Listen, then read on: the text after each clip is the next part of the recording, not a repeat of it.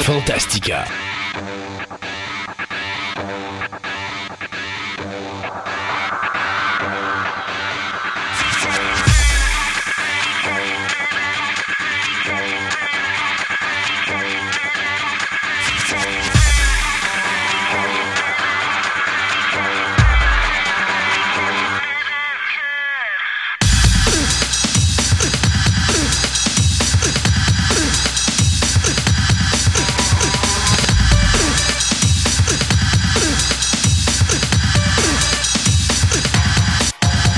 Bonjour mesdames et messieurs, bienvenue à cette nouvelle édition de Fantastica. Mon nom est Christophe Lassens et je suis un être présentement malheureux car à mes côtés, je n'ai pas Sébastien Côté.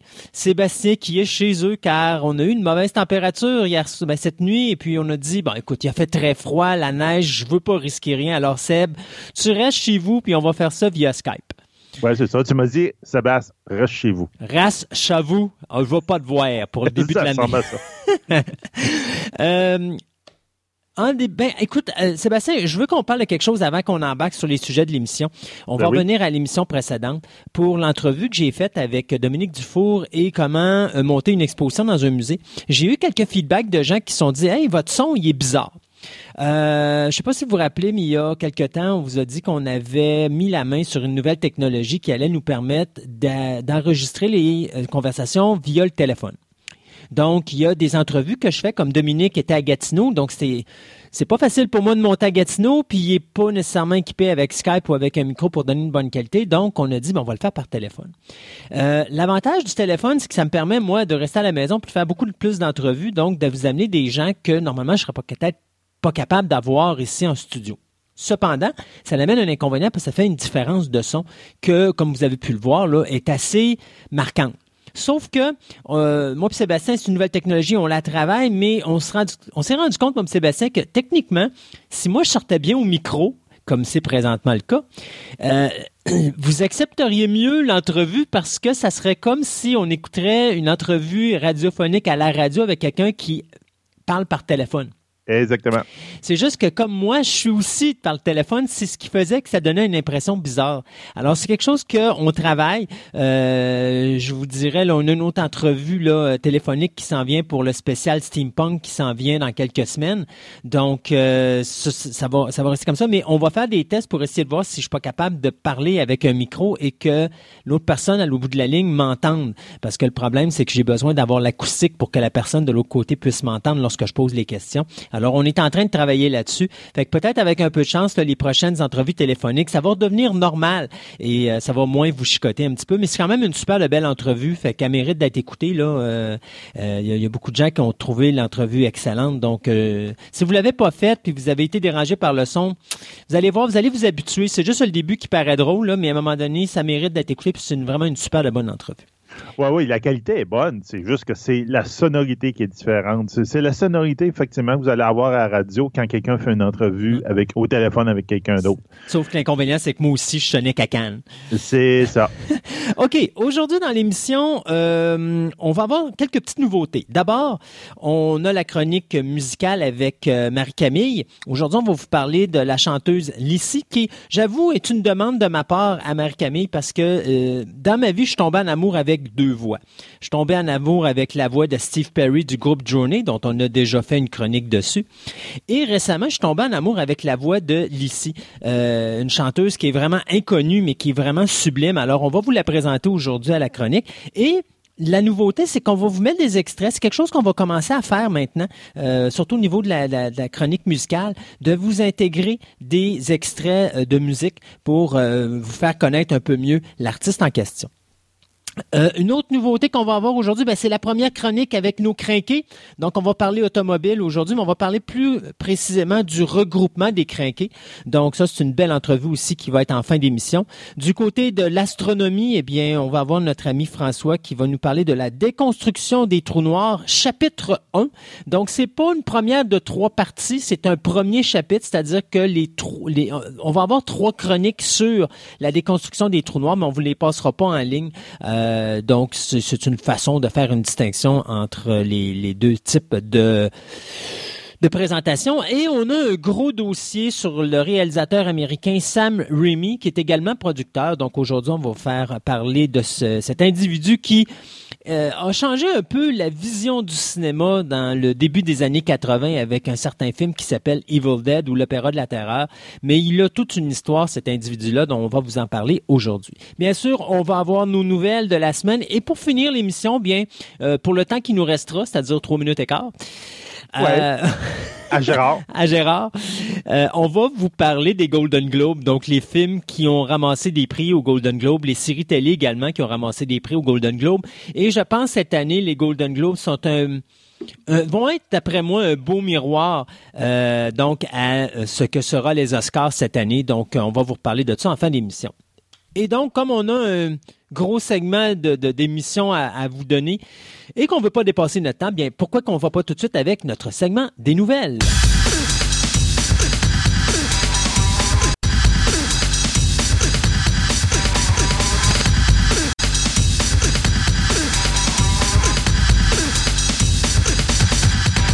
Ce segment de nouvelles vous est présenté par TPM OB et Collection. Vous êtes à la recherche de cartes de sport, de timbres, de monnaie, de cartes Magic, de figurines, de comic book, voire même des cartes Pokémon. Voici l'endroit idéal pour nourrir toutes vos passions. TPM Hobby et Collection, maintenant réunis à un seul endroit à Québec, soit au centre commercial de Fleur de Lys, 550 boulevard Wilfrid Amel, Québec, ou allez visiter leur site web à boutique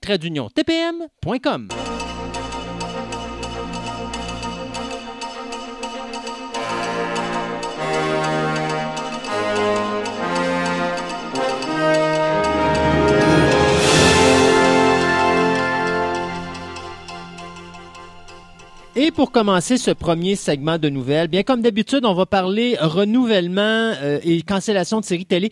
Et je sais pas pour toi, Sébastien, au niveau des nouvelles, mais moi, je suis de mon côté. C'est la la semaine des séries télé. Il se passe de, du stock en télévision là, c'est incroyable. On va commencer d'abord avec les renouvellements et les cancellations. D'abord, euh, vous dire que Better, euh, Better Call Saul, qui est le spin-off de la série Breaking Bad, est renouvelé pour une sixième, mais ça sera une dernière saison euh, qui sera composée seulement de 13 épisodes. la série française Mortel vient d'être confirmée par Netflix qu'il y aura bien et bien une saison numéro 2. Netflix vient également de confirmer que la série You aura une saison 3. Donc, tous ceux qui ont aimé la deuxième saison et qui ont vu la conclusion et se disent oh, Mon Dieu, ça va tellement être le fun de voir cette, euh, ce, nouveau personnage-là être la nouvelle victime de notre euh, démoniaque euh, criminel en série, eh bien, il y aura une troisième saison à cette série. Shameless, la version américaine, eh bien, il y aura une onzième et une dernière saison sur Showtime. Donc, on renouvelle pour une saison de plus, mais ça sera la dernière. Du côté de FX, on ne renouvelle pas pour un an, on ne renouvelle pas pour deux ans, mais on renouvelle pour trois ans la série American Horror Story. Ce qui veut dire que le producteur disait, si la saison 13 d'American Horror Story serait pour être la dernière, quelle merveilleuse idée de faire ça, euh, un 13. Checkez bien ça, ils vont vous arranger pour nous balancer la dernière épisode un vendredi 13, ça serait tellement drôle. Oui, c'est ça. The Witcher, il y aura une saison 2 bien sûr. La guerre des mondes sur Canal+, il y aura une saison 2 également. Euh, NBC qui vient également de donner deux renouvellements. D'abord la série Making It, il y aura une troisième saison. Et NBC vient de faire quelque chose qu'ils font vraiment pas souvent. La série New Amsterdam vient de renouveler pas pour une saison, pas pour deux saisons, mais pour trois saisons, puisqu'il y aura une saison 3, 4 et 5 pour cette série-là qui, à date, a des codes d'écoute extraordinaires. Et pour finir, le CW est en train de se préparer parce qu'on a peur, on a déjà parlé ici en Onde, on a peur de cette euh, possible prochaine grève des scénaristes qui devrait arriver ce printemps, eh bien, euh, CW a tout simplement renouvelé sa ligne complète de séries télé. Donc, le Flash, il y aura une saison 7 qui est déjà confirmée. Supergirl, il y aura une saison 6. Legends of Tomorrow, il y aura une saison 6. Riverdale, il y aura une saison 5. Dynasty, il y aura une saison 4, tout comme Black Lightning. Les séries All American, Charmed et Roswell, tout comme Legacies et In the Dark, auront chacun une saison 3. Et Batwoman et Nancy Drew, eux autres auront effectivement une saison 2. Donc, on renouvelle tout du côté du CW. Ben, garde dans la même lignée que ce que tu viens de dire. Euh, c'est pas mal confirmé que HBO euh, Watchman n'aura pas de deuxième saison. Euh, attention, on va s'entendre. C'est ça. Le, showrunner est parti, mais ça ne veut pas dire que HBO réalisera pas de deuxième saison. C'est ça. Mais c'est que c'est pas. Ben, ben, lui, il est parti parce qu'il a dit Garde, il dit Moi, j'ai fini de compter mon histoire j'ai euh, M. Damon euh, il a dit j'ai terminé l'histoire, j'ai fait ce que j'avais à dire, j'ai j'ai pas d'idée pour l'autre saison, j'ai pas l'intention de faire une autre saison. Mais il avait donné, Lindelof avait donné la permission à HBO, tu dis ben, trouve-toi quelqu'un d'autre si tu veux, puis continue. Mais il paraît que HBO a carrément décliné l'offre. Ils ont décidé de pas, ne, pas aller plus loin. Donc, euh, probablement que il n'y aura pas de Watchmen deuxième saison et que l'auteur a décidé que mon histoire est comptée, on passe à un autre sujet. Mais la, série d'origine était une série de, je pense, c'est neuf épisodes. Donc, c'était comme un limited series juste pour continuer l'histoire du film. Euh, Mais encore là, c'est ça le problème, je pense, parce que ils n'ont pas vraiment continué l'histoire du film, ils ont continué l'histoire de la, de la bande dessinée. OK. J'ai l'impression qu'il y a beaucoup de monde qui avait juste vu le film qui ont gardé la série puis ont fait euh, le, le, mot en trois lettres de WTF, là, dit que c'est ça, cette affaire-là, parce qu'ils ne comprenaient pas. Mais les codes d'écoute étaient excellentes. Ben, c'est ça, mais euh, c'est ça. Donc, il y a eu une des bonnes cotes d'écoute, mm. mais ils ont décidé que non, euh, finalement, euh, probablement qu'il n'y en aura pas. En tout cas, attendez-vous pas. Mm. C'est HBO a, passé la balle, puis l'auteur, ben, l'auteur de la série aussi. Bon, mais de toute façon, euh, c'est un beau produit. Je pense que c'est considéré comme étant la plus belle œuvre télévisuelle de l'an dernier. Alors, euh, moi, c'est quelque chose que je vais pouvoir écouter maintenant, sachant que peut-être il n'y aura pas de saison 2. Oui, c'est ça. Il faut, aimer le genre. C'est ça. Euh, ça fait longtemps que j'ai pas parlé de Walking Dead. Ça fait longtemps que je me suis oh. tué sur le sujet. Euh, et donc, ben, bon, eh ben, écoute, tu sais, des fois, tu sens quand c'est la fin.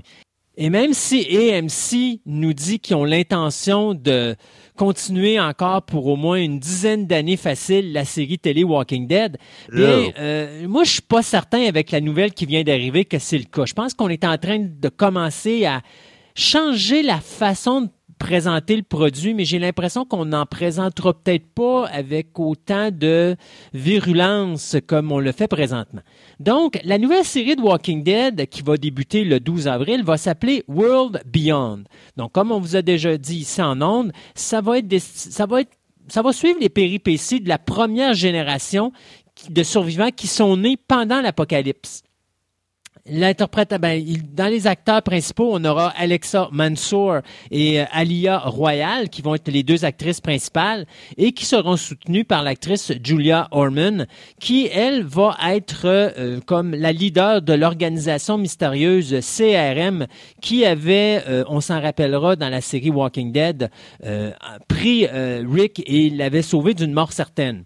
Organisation qu'on va probablement plus revoir dans le film de Walking Dead qui devrait sortir en salle très bientôt. Mais ce qu'on vient d'apprendre, c'est que la série de Walking Dead World Beyond, qui sort le 12 avril, ne sera constituée que de deux saisons de dix épisodes.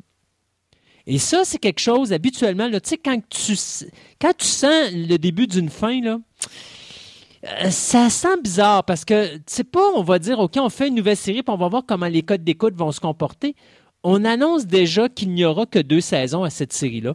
Donc, Limited Series, ça ressemble quasiment à ça. Oui, euh, puis tu sais, on parle de 20 épisodes, ce qui est à peu près euh, quatre épisodes de plus d'une saison normale de Walking Dead. Donc, j'ai hâte de voir euh, vers où on va s'en aller avec ça, si on a décidé qu'on va sortir plein de petites mini-séries à droite et à gauche, ou si comme je disais, ça sent la fin. On sait que de toute façon, Walking Dead, on a encore au moins un minimum de deux saisons parce que les acteurs ont signé euh, pour au moins encore deux saisons et que si des fois AMC décidait d'arrêter la série, il serait obligé de payer ces acteurs-là pour les saisons qu'ils ne feraient pas. Donc, c'est certain qu'on va les avoir. Mais j'ai comme l'impression là, que ça, ça, commence à sentir la fin du Walking Dead. Là.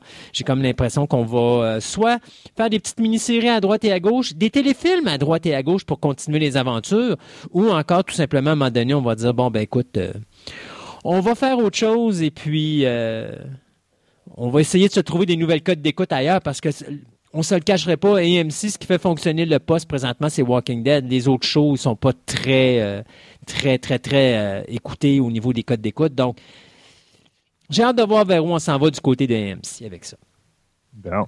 Euh, Netflix, en janvier, exactement, je pense que c'est le 31 janvier, va sortir une nouvelle série qui va s'appeler Ragnarok.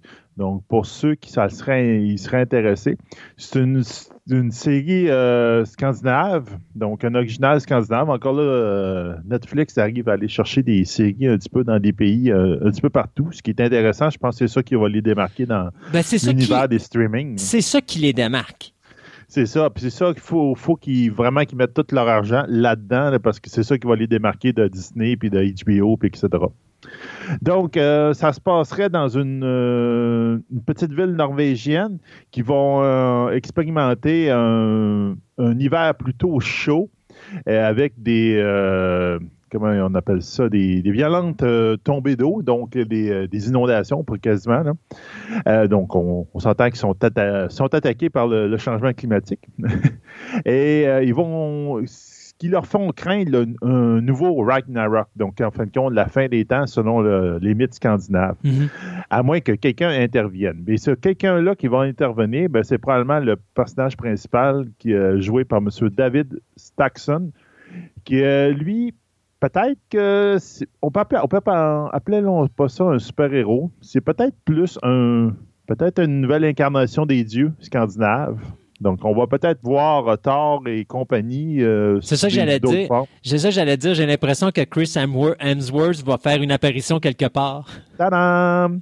Il va apparaître à quelque part, donc on verra bien. Donc, euh, c'est peu une twist, je dirais, peut-être chaud de super-héros, mais plus fantastique, avec comme des peut-être des dieux qui sont, qui sont sur Terre. Donc, on verra bien ce que ça va faire. C'est vraiment inspiré de la mythologie euh, scandinave. Ça pourrait être intéressant. Donc, ça va être un six parties qui va débuter sur Netflix le 31 janvier. Ouch!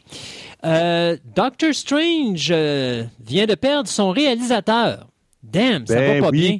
Non, ça va pas bien. Donc, Scott Scott Derrickson, qui avait réalisé le premier film Doctor Strange avec Benedict Cumberbatch, vient de quitter euh, parce que euh, différents créatifs avec euh, Disney, donc et surtout Marvel Entertainment, donc on, on s'entend plus les deux.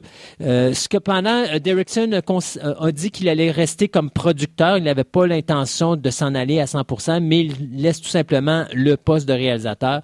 Le nouveau film de Doctor Strange qui va s'intituler Doctor Strange in the Multiverse of Madness se cherche donc présentement très activement un réalisateur parce que le tournage doit commencer au début du mois de mai et euh, le film doit sortir en salle, euh, je vous dirais, dans les alentours du 5 mai 2021. Ça fait que, tu sais, on est en 2020, on est supposé commencer le tournage comme au mois de mai de cette année pour une sortie en salle pour le mois de mai l'année prochaine. Ça laisse pas beaucoup d'espace. Donc, disons que le départ de Derrickson n'arrive pas à un bon moment. Euh, faut se rappeler que le premier film Doctor Strange, qui était sorti en salle fin euh, 2016, avait été une belle surprise parce qu'il avait ramassé plus de 680 millions de dollars de recettes dans le monde entier, euh, probablement à cause de la présence de Cumberbatch. Euh, et aussi dire que le réalisateur Scott Derrickson, qui est âgé de 53 ans, travaille actuellement sur la série télé Snowpiercer, qui est adaptée euh, du film et du roman du même titre. Il paraît que la différence entre lui et euh, Marvel, c'est que lui, il avait très bien annoncé, même dans des conventions, comme quoi qu'il voulait tomber plus horreur. Un petit peu plus dans le dark, dans des films épeurants. On peut mm-hmm. dire peut-être pas horreur vraiment, mettons Freddy Krueger et, compagnie, mais comme quelque chose euh, entre deux. Puis ça, j'ai l'impression que ça ne pas à Marvel ni à Disney parce que là, ça tombe pas dans leur créneau euh, un peu plus familial. Ben, j'ai l'impression que c'est un peu deux là, qui c'est comme euh, lui il voulait vraiment faire ce film-là de même, puis eux autres voulaient faire non non non c'est pas comme ça qu'on veut l'avoir. Puis j'allais puis c'est plate parce que quand il avait annoncé ça dans les conventions, tout le monde avait capoté, il avait fait, finalement un film de super-héros qui va être un peu plus dark, un peu plus sombre, ça va être intéressant. Puis là, mais t'en as un, t'en as un qui s'en vient là. Euh, mon Dieu, comment il s'appelle Donc, euh, c'est pas X-Men, mais c'est. Euh, Ah, en tout cas, il y, en a une version des, des, des mutants qui s'en vient, là, qui, qui, est un genre de film d'horreur, que ça fait comme je sais pas combien ah, de fois que c'est reporté. Tu sais de quoi je parle, là? Ouais. Et, ça, ça va être un film d'horreur, mais ça sera, peut pas être dans le Marvel Universe ou dans le MCU parce que le MCU a toujours été bâti pour être familial. Si t'arrives, tu sais, un exemple, Deadpool, il y aura un autre Deadpool qui va se faire, c'est sûr et certain. Mais le Deadpool qui va se faire sera pas dans le MCU. Il va être sur 20th Century Fox parce qu'il va être à l'extérieur du MCU Universe. Pourquoi? Parce que ça va être fait pour adultes. Si on met le MCU à côté là-dessus, il y a toujours un risque que des jeunes enfants qui ont écouté les films de super-héros depuis le début vont se taper ça, puis ça va mal passer parce que justement, euh, ça va mettre une, je pourrais dire, une incertitude au niveau des parents à savoir est-ce que je laisse mes enfants écouter les prochains films de super-héros? Parce que là, Marvel ont l'impression de s'en aller dans quelque chose des plus adultes.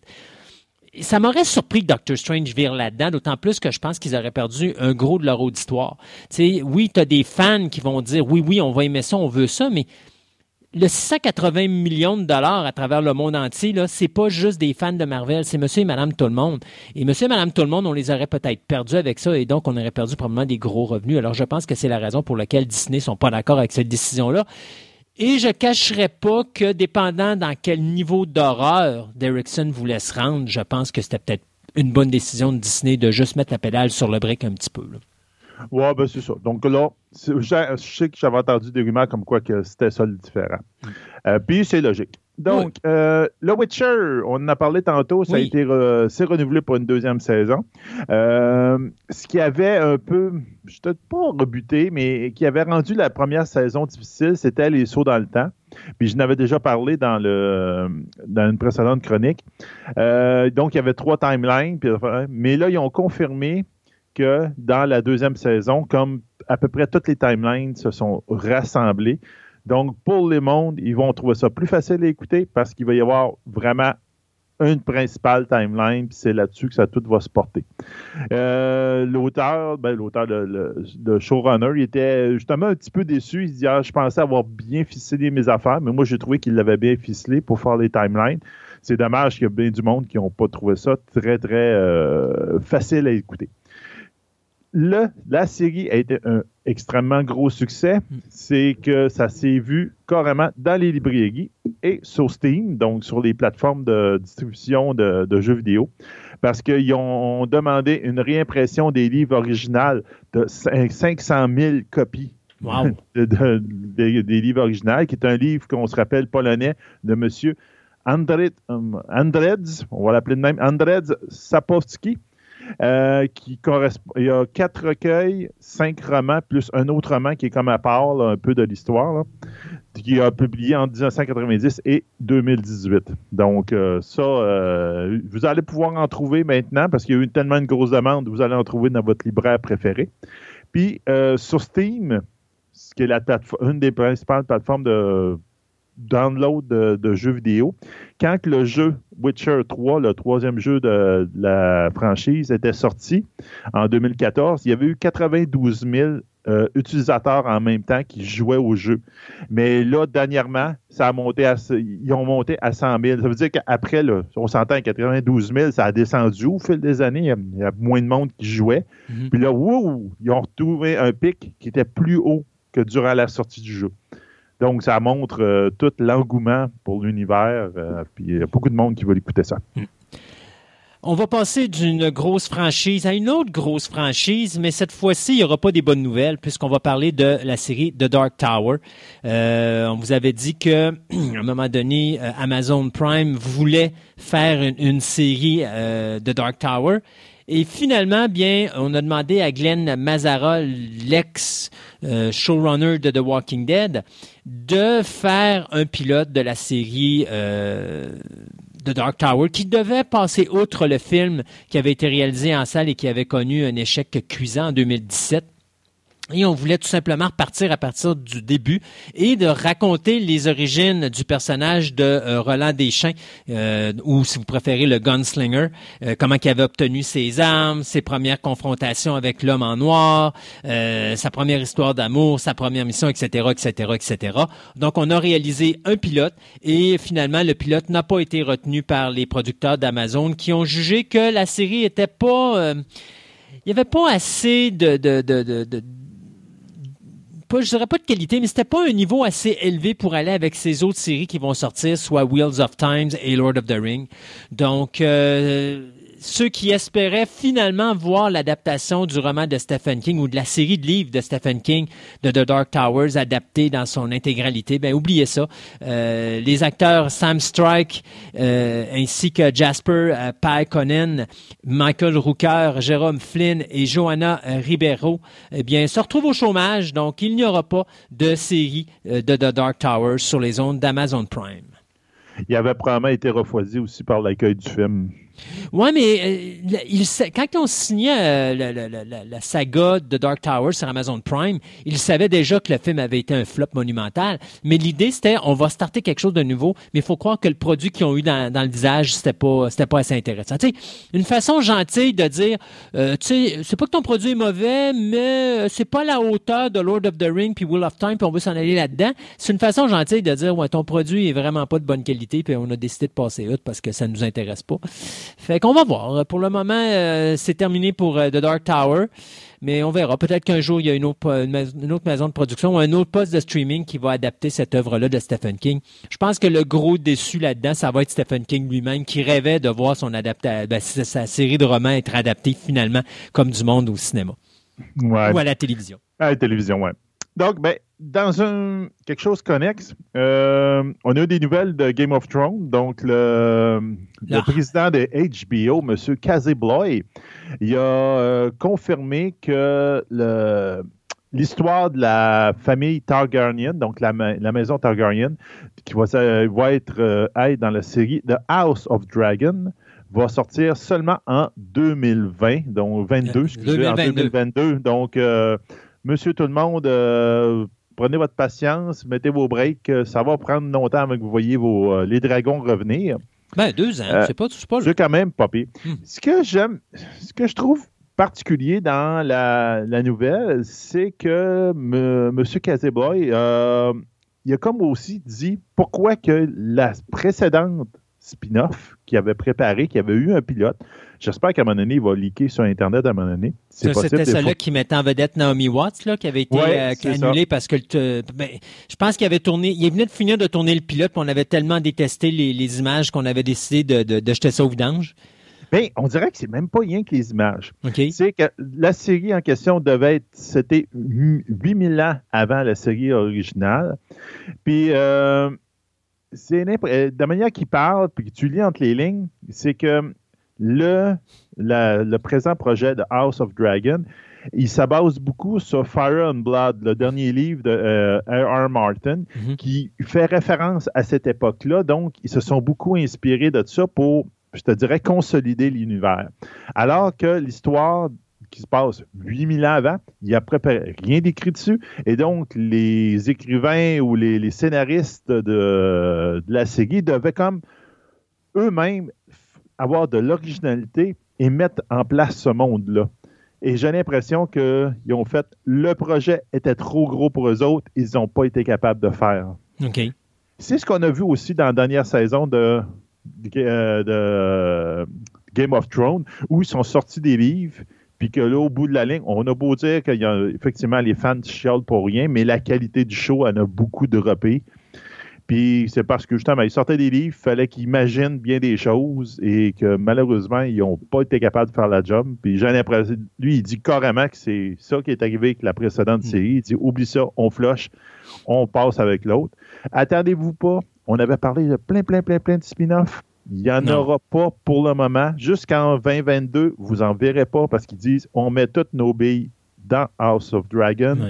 Puis après ça, on verra qu'est-ce qu'on va faire avec ça. Mais j'en viens avec euh, ce que je dis souvent, là. les gars qui ont fait, euh, fait euh, Game of Thrones, même si la dernière saison était décevante pour plusieurs, ces gens-là ont au moins eu le guts de le faire. Ah oui, oui. R.R. Martin ne veut pas la faire sa maudite fin parce qu'il sait qu'il ne sera pas capable de rendre le monde heureux. Fait qu'il l'écrit même pas présentement. Il s'en va sur plein d'autres affaires au lieu de s'attarder à ça. Il va checker bien ça. Il va mourir. Il va laisser ça à quelqu'un dans sa famille. Il y a quelqu'un de sa famille qui va dire, oh, j'ai pris les notes de, de mon père ou de mon grand-père. J'ai écrit ça, papa, papa, papa, c'est ça que ça donne. Puis les gens vont chialer, vont dire, c'est donc bien mauvais. Ça aurait été lui, ça aurait été meilleur.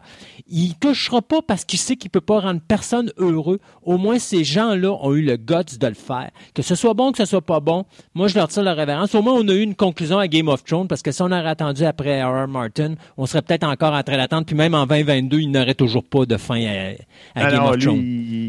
Il, fait, il tire trop d'affaires en même temps, ça n'a pas d'allure. Il n'est pas capable de finir sa série, puis c'est plate. parce que j'aurais voulu voir la vraie, ben, sa, sa, vision de la, euh, techniquement, Techniquement, ce que tu as vu, c'est la vraie vision. C'est sa vision numéro un de la conclusion. Oui. Oui, des fois, c'est juste comment. Comment ça a été apporté.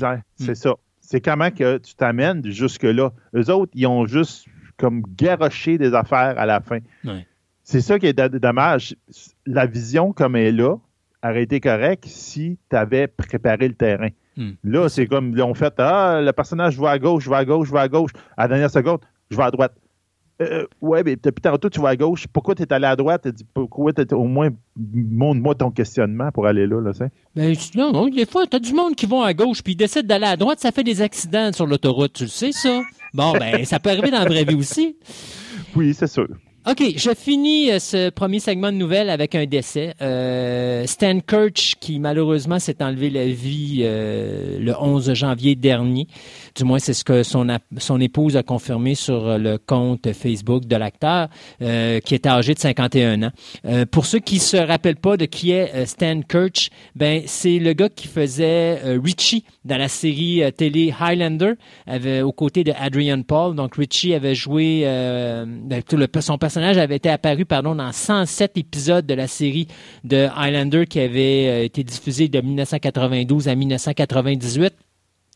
Kurtz, comme tel, avait jamais eu de popularité autre que Highlander parce qu'après la fin de Highlander, on l'a juste vu à droite et à gauche dans des euh, épisodes de séries télé comme The Love Boat, The Next Wave ou encore Friends, mais euh, il n'y a jamais vraiment eu de, chance de pouvoir reprendre cette popularité-là qu'il avait gagnée au milieu des années 90. Tout ce qu'il avait fait à la fin de la série euh, télévision de Highlander, c'est qu'il avait parti sa propre école de théâtre et il aidait justement les nouveaux talent à essayer de se, de se frayer un chemin dans l'univers de Hollywood, mais malheureusement, dans son cas, faut croire que ça n'a pas eu tellement de succès. Donc, notre ami Stan Kirch, qui n'est plus à l'âge de 51 ans. On s'arrête pour euh, quelques chroniques et on vous revient dans à peu près une heure là, pour euh, le deuxième segment des nouvelles.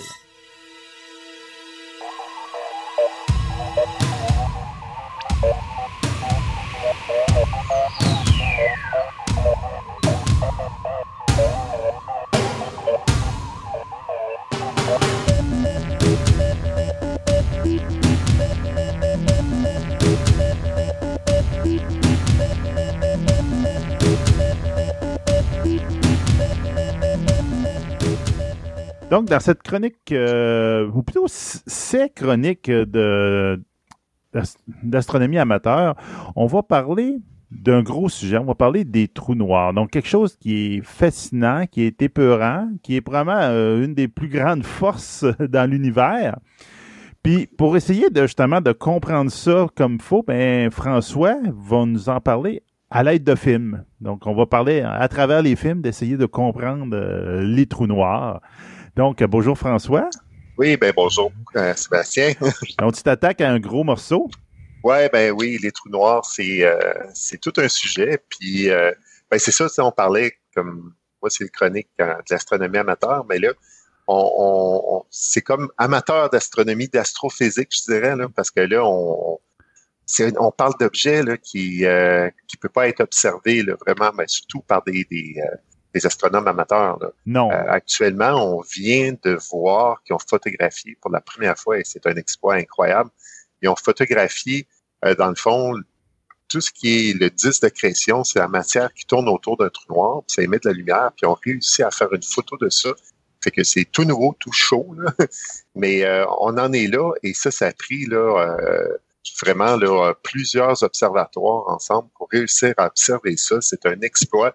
Donc, on n'est plus dans l'astronomie amateur du tout. Fait que mais on est dans l'espace, on est dans des choses qui m'intéressent, qui me passionnent comme euh, amateur de science, amateur d'astrophysique. Puis c'est de ça que je vais parler. Bon. Donc, on commence par où? Oui, ben, c'est ça. C'est que là, comme tu disais, c'est qu'on va aller, on va prendre le, le, on va voyager dans les trous noirs, mais euh, à l'aide des films, parce que les films nous ont apporté des représentations des trous noirs. Puis, euh, vu que c'est des objets assez mystérieux, puis qu'on peut pas observer, puis défient euh, l'imaginaire, ben, les films ont essayé de nous s'approcher de ce que ça pourrait être. Puis, ça nous aide un petit peu à voir ce que ça pourrait être, puis ce que ce n'est pas. Fait que si on part des films, je pense que ça va être plus facile de s'approprier ces concepts-là parce que c'est vraiment des concepts qui défient tout entendement. On va aller, on va voyager dans un univers qui est vraiment très étrange. Fait que là, moi, je pensais tout de suite partir par euh, juste un petit historique des trous noirs pour juste nous situer dans le temps. Hein, ces objets-là qui sont euh, vraiment, comme on disait, vraiment exotiques, bizarres, sont mystérieux, qui sont fascinants tellement qu'ils renferment de mystère, beaucoup de choses qui concernent les trous noirs qu'on ne connaît pas encore aujourd'hui. Fait que c'est quand même une histoire assez récente. C'est pas des, des objets qu'on connaît depuis très, très longtemps. La première évocation est en 1784. C'est plus loin que ce que je pensais. Quand j'ai fait un, petit peu de recherche pour la chronique, euh, je pensais que c'était beaucoup plus récent, puis ça datait de euh, la théorie de la relativité d'Einstein. Je pensais que c'est vraiment à travers la théorie que mathématiquement, on voyait quelque chose apparaître dans les équations qu'on disait, oh, mais qu'est-ce que c'est? Et que là, euh, tout à coup, il y a comme un objet comme ça étrange qui apparaissait dans les calculs sans que, évidemment, on l'ait observé parce que c'est noir. c'est pas visible. Mais c'est ça, en 1784, il y avait déjà une première évocation que ça pouvait exister. Et c'est juste en 1916 avec la théorie de la relativité, justement, comme euh, j'en parlais, que là, on s'y attend plus sérieusement. Et c'est en vers les années 1960 qu'on commence là, à avoir des, des données observationnelles, pas du trou noir lui-même, mais euh, d'une influence de trou noir. Fait qu'on on voyait, on avait des preuves indirectes hein, qu'un trou noir était là, un peu comme les preuves circonstancielles dans un procès. fait qu'on n'arrive pas à le prouver directement, mais on a des, des, éléments, des éléments tout alentour qui nous permettent de dire, ben, il y a fort probablement un objet là dans l'espace qui euh, a les propriétés de ce que nous on voit dans nos équations comme étant un trou noir. Fait que on, on, on commençait à, à percevoir qu'il y aurait quelque chose de cette nature-là. Et c'est seulement en 67 qu'on a commencé vraiment à utiliser le terme de trou noir. Fait que dans l'histoire de la connaissance, là, c'est très récent. Là. Hein. Quand on parle de 67, c'est hier. fait que c'est pas étonnant que même au niveau du cinéma, euh, les trous noirs ont fait leur entrée dans l'univers du cinéma euh, assez tard. Puis à la télé aussi, il y a eu des, des, des, séries à la télé où on a vu des trous noirs. Puis c'est pas étonnant non plus que autant ces films-là, ces séries-là, euh, ont rapporté des trous noirs, mais avec beaucoup d'erreurs. On nous a proposé des représentations de trous noirs truffées d'erreurs parce que la connaissance était jeune au niveau des trous noirs. Mais c'était fascinant d'écrire là-dessus parce que pour une, trame dramatique, pour un film, c'est génial, c'est la science-fiction. Il y a tellement de mystères qui entourent ça, ça ouvre la porte à l'imaginaire, à tout ce qu'on, à plein de choses, les univers multiples, les trous de verre qu'on pourra parler hein, dans une autre chronique. Mais il y a tellement de choses possibles avec ces objets-là que c'est, c'est vraiment stimulant à écrire à ce sujet-là. Mais la connaissance est jeune, comme je l'ai dit. Et là, on écrit sur des choses qu'on connaît mal, donc euh, d'où l'apparition d'une multitude d'erreurs. Et c'est un petit peu ça que euh, on va voir là, à travers les trois prochaines chroniques. C'est que ces erreurs-là vont nous aider à voir, ben, voici ce qu'un trou noir est à la lumière des connaissances aujourd'hui, et voici ce que ça n'est pas, et beaucoup ce que ça n'est pas. Et le, dernier film qu'on verra, Interstellaire, dans la troisième chronique, ça va nous aider à voir plus que c'est un peu plus fidèlement parce que les connaissances entre-temps ont avancé. Et ce film-là a une représentation un petit peu plus réaliste. Et là, on va commencer avec euh, la, première fois qu'un film plus populaire, c'est intéressant, un trou noir, évidemment, c'est The Black Hole. c'est un très bon film. Sûr, tu t'en rappelles ben oui. The Black Hole. On, regardait ça, on avait, je me rappelle, il y avait aussi beaucoup de produits dérivés. Euh, oui. Euh, on était jeunes à l'époque. Euh, moi, je me, je me souviens. Hein, J'ai encore Maximilien dans ma, ma valise en bas. Là. Oui, c'est ça. Il y avait des, des, des, figurines, il y avait des des des des, d'oreiller, des couvertures de Black Hole. Je les vois. Tu sais, c'est un, c'est un film qui, qui, a quand même frappé l'imaginaire. C'est un film assez particulier pour Disney à ce moment-là de sortir ce film-là. Il, il, détonnait de ce que Disney faisait à l'époque et il arrive avec The Black Hole qui euh, propose un, un, un, un, trou noir. Euh, je dirais peut-être épeurant parce que moi c'est le feeling que j'ai eu. Oui. T'en parlais en introduction d'un objet qui fait peur. Mais comme tel, vous allez voir que quand on va avoir fini de faire le tour des trous noirs, c'est pas un objet qui fait peur, c'est un objet qui va continuer à fasciner, mais pas faire peur. Mais le trou noir de Disney, c'est un trou noir qui, à quelque part, faisait peur. Moi, c'est, je me rappelle quand j'étais jeune et que j'ai vu ça, ce film-là, euh, j'avais des inquiétudes à dire, hey, j'espère qu'il n'y en a pas un qui, à quelque part dans notre galaxie, parce qu'il va finir par tout s'aspirer. Ouais. C'est un peu la vision que euh, on pouvait avoir du trou noir de Disney parce qu'il ressemblait, si on se rappelle visuellement, ceux qui n'ont pas vu le film, euh, on n'a qu'à s'imaginer le vortex créé par l'eau quand on, laisse écouler l'eau le, du bain, de la baignoire. Mais le vortex créé, le, tourbillon d'eau qu'on voit, ben en fait, ce n'est plus ni moins qu'à ça qui ressemblait oui. euh, le trou noir de Disney. Euh, C'était un, un, un, drain vortex. spatial. Oui, un drain, c'est ça. Un drain spatial. un drain spatial, on peut pas mieux dire. C'est exactement à ça que ça ressemblait. Et il aspirait. C'est vraiment un peu comme la baignoire. Là la baignoire va comme euh, évacuer toute l'eau, mais c'est comme si l'univers est en train de s'écouler par ce drain cosmique-là. Fait que c'est, quand tu regardes ça, puis t'es enfant en plus, tu fais comme wow. ça fait peur. Oui, ça, et, et, et, ça fait peur. On, on voit que euh, il existe à quelque part un trou dans lequel on pourrait s'enfoncer puis comme disparaître. Mais déjà en partant, on appelle ça trou noir. Mais c'est un petit peu drôle d'appeler ça un, un trou. C'est une forme de trou, mais c'est pas un trou de la façon où on l'entend. Dans le fond, euh, c'est surtout pas un vortex comme on l'a vu dans le film. C'est euh, un objet sphérique c'est pas euh, c'est pas dans une espèce de, de plan là où euh, on voit le vortex qui s'écoule vers quelque part. Il n'y a pas un plancher puis que tout rentre dans un comme dans un cône un, un, un, un entonnoir. Oui, exactement. Mais je crois que cette erreur de représentation là vient du fait que quand on cherche à, à, à représenter un petit peu l'effet du trou noir, euh, les gens, c'est sûr qu'ils ont vu ça à, quelque part dans un musée de sciences, dans des livres, tout ça, le, le, peu importe à, à, sur YouTube. Dès qu'on parle de gravité maintenant, depuis la, la relativité d'Einstein, on sait que la gravité déforme l'espace-temps et la façon dont on le représente, et là, c'est peut-être ça, les gens vont pouvoir euh, se souvenir qu'ils ont vu ça à quelque part, je suis certain, c'est qu'on prend, par exemple, le Soleil, c'est une grosse boule, une grosse sphère, euh, euh, pesante qu'on met sur une espèce de drap qui est tendu et on voit autour du drap, on voit le drap s'enfoncer. Et si on laisse aller des billes au, dans le voisinage cette boule-là, ben, les billes vont suivre des trajectoires courbes et c'est ça qui est l'effet de la gravité. C'est que dans le fond, maintenant, depuis Einstein, c'est un peu comme ça qu'on représente la gravité. Einstein disait les masses, les étoiles, les planètes, tout ça, la gravité, c'est une déformation de l'espace-temps et pour pouvoir euh, la représenter, pour qu'on puisse l'imaginer, on, avait cette image-là du l'espèce de toile qu'on tendait, puis on mettait des grosses masses, puis on déformait comme ça la, la toile. Puis là, si on fait aller des billes sur cette toile-là, mais les trajectoires vont euh, dévier et c'est l'effet de la gravité.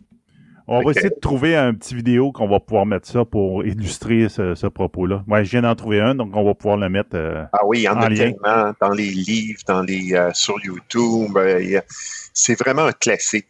Mais si on met un trou noir, qui est un objet extrêmement massif, infiniment massif, dans le fond, si on, met quelque chose, il faudrait mettre un objet tellement pesant sur ce, drap-là que ça finirait par créer une espèce, c'est ça, d'entonnoir euh, creux. Euh, ben, dans le fond, ça ferait comme une espèce de trou, là, euh, un entonnoir qui irait aussi loin qu'il peut aller.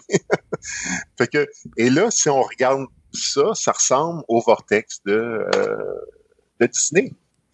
Fait que, et de là, je crois que l'image du trou, l'image du vortex, je pense que c'est, c'est né un peu de cette représentation-là, qui au départ, ça traduisait pas la réalité. C'était une façon de représenter la réalité pour nous aider à comprendre ce qui se passe. Mais c'était faux. Et là, on parlait de trou. C'est ça, c'est visuellement, ça donnait l'image qu'on avait besoin pour illustrer l'effet du, trou noir, mais c'était pas scientifiquement exact. Non, parce que déjà en partant, c'est si on pense au trou noir, c'est pas un trou, c'est une étoile morte. Fait que déjà, en partant, si on, se réfère à ça, que c'est une étoile morte, on comprend bien qu'il n'y a pas de trou là. C'est une étoile qui est extrêmement massive, qui va euh, exploser en supernova, puis la matière qui va rester va se contracter va se contracter dans un point infiniment dense. et c'est ça qui va créer le trou noir. Avec une force de gravité, évidemment, comme il y a beaucoup, beaucoup, beaucoup, beaucoup de matière dans un tout petit point. Euh, euh, représentez-vous peut-être un poids. Euh, je sais que c'est encore plus petit que ça, là, mais représentez-vous tout un soleil, même que nous autres, on a un petit soleil, c'est dans notre système solaire. On parle d'un méga soleil qui s'écrase sur lui-même et qui tombe dans une masse plus petite qu'un poids. Mais ben c'est toute sa matière est là, là, initialement. Donc, lui, il attire la gravité. Là, c'est comme il crée de la gravité autour de lui, puis c'est un peu l'aspiration de ça qui fait le, l'effet trou noir. Oui, ben c'est ça. Mais c'est, on faudrait pas parler d'aspiration dans le sens où ouais. c'est possible d'avoir une orbite autour d'un trou noir. Et c'est là que aussi dans euh, dans ce qu'on voyait dans Black Hole, euh, on semblait comme euh, inexorablement attiré vers le trou noir. On ne pouvait pas s'en échapper. Mais dans le fond, c'est pas si vrai que ça. Il y a un point à partir duquel on peut pas s'en échapper. Mais par exemple, si on prend notre Soleil, et notre Soleil, si on va le contracter euh, pour en faire un trou noir, notre Soleil, là, euh, qui, est, vraiment immense, hein, la, Terre pourrait rentrer un million de fois dans notre Soleil. Là. fait qu'on est, vraiment dans, quelque chose d'immense. Mais il faudra en faire une boule de 6 km de diamètre pour en faire un trou noir. Fait qu'il faudrait prendre toute cette matière-là et la condenser dans une boule qui rentrera à l'intérieur de 6 km, une sphère de 6 km de diamètre. C'est pas très grand, là. Non, non. Et là, notre Soleil serait un trou noir. Qu'est-ce qui arriverait à l'orbite de la Terre? On continuerait. Il ferait froid, là, ici. oui, on s'entend, il n'y a plus de soleil. C'est ça. fait que, ben, euh, on compte, l'orbite de la Terre resterait la même, quand même. Fait que c'est possible, on ne serait pas aspiré dans le trou noir. Et de là, ça, déjà, ça fait moins peur, le trou noir. Parce que c'est pas une espèce d'aspirateur cosmique qui vient tout balayer, là. Fait que, puis qui va faire tout disparaître, là, puis ça va tout passer dans le vortex, puis il ne restera plus rien. Non. Le trou noir, oui, si on est très, très près du trou noir, c'est comme, c'est comme une chute. Si on pense qu'on est en train de se baigner en haut de la chute du Niagara, ben euh, si on est proche de la chute, euh, on peut encore euh, finir qu'à nager puis à s'en éloigner, mais il vient un point où là, c'est just too bad. ça, le courant est trop fort. Ben oui, on va y passer. Fait qu'un trou noir va ressembler un petit peu à ça. Il va exister un point à partir duquel on va forcément comme tomber, si on va dire, dans le trou noir. Mais sinon, on, ben, par exemple, comme si on avait le, Soleil qui est trou noir, comme je disais, 6 km de diamètre. Euh, la Terre continue son cours comme, comme on le fait présentement, puis ça change pas. Puis quand on disait condenser tout à l'heure, là, par exemple, la Terre, ça serait quoi? Ça serait à peu près la grosseur d'une pinotte. OK. Fait que c'est, c'est, tellement, c'est tellement dense, là, dans le fond, il faudrait prendre toute la Terre, tout ce qu'il y a sur la Terre, toute la matière, puis condenser ça. Ça serait à peu près une pinotte, une bille c'est pour dire à quel point c'est dense. que c'est sûr que les effets de la gravitation au voisinage de cet objet-là, ça va être vraiment euh, incroyable. C'est jamais vu parce que on, on connaît pas de trucs aussi denses que ça. On côtoie rien euh, dans notre quotidien. Ça défie l'entendement. Ah, complètement.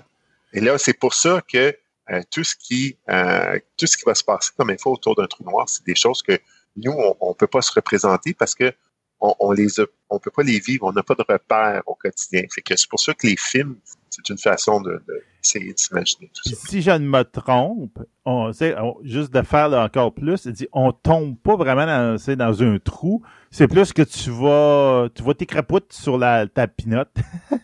tu, non, vas te, ça. tu vas te, te condenser et euh, devenir une partie de la pinotte, puis que tu vas être infini-décimal dans la pinotte, là, mais c'est ça là, qui va arriver. Là. C'est ça, exactement. C'est que, dans le fond, c'est que quand on va s'approcher du trou noir, c'est puis ça, c'est euh, un trou noir qu'on appelle de masse stellaire, fait que c'est une étoile qui est, comme je disais, là, qui est devenu un trou noir. Là, on pourra parler dans une autre chronique des, des trous noirs supermassifs, là, vraiment des, des énormes trous noirs comme il y a au centre de notre galaxie. Là. Okay.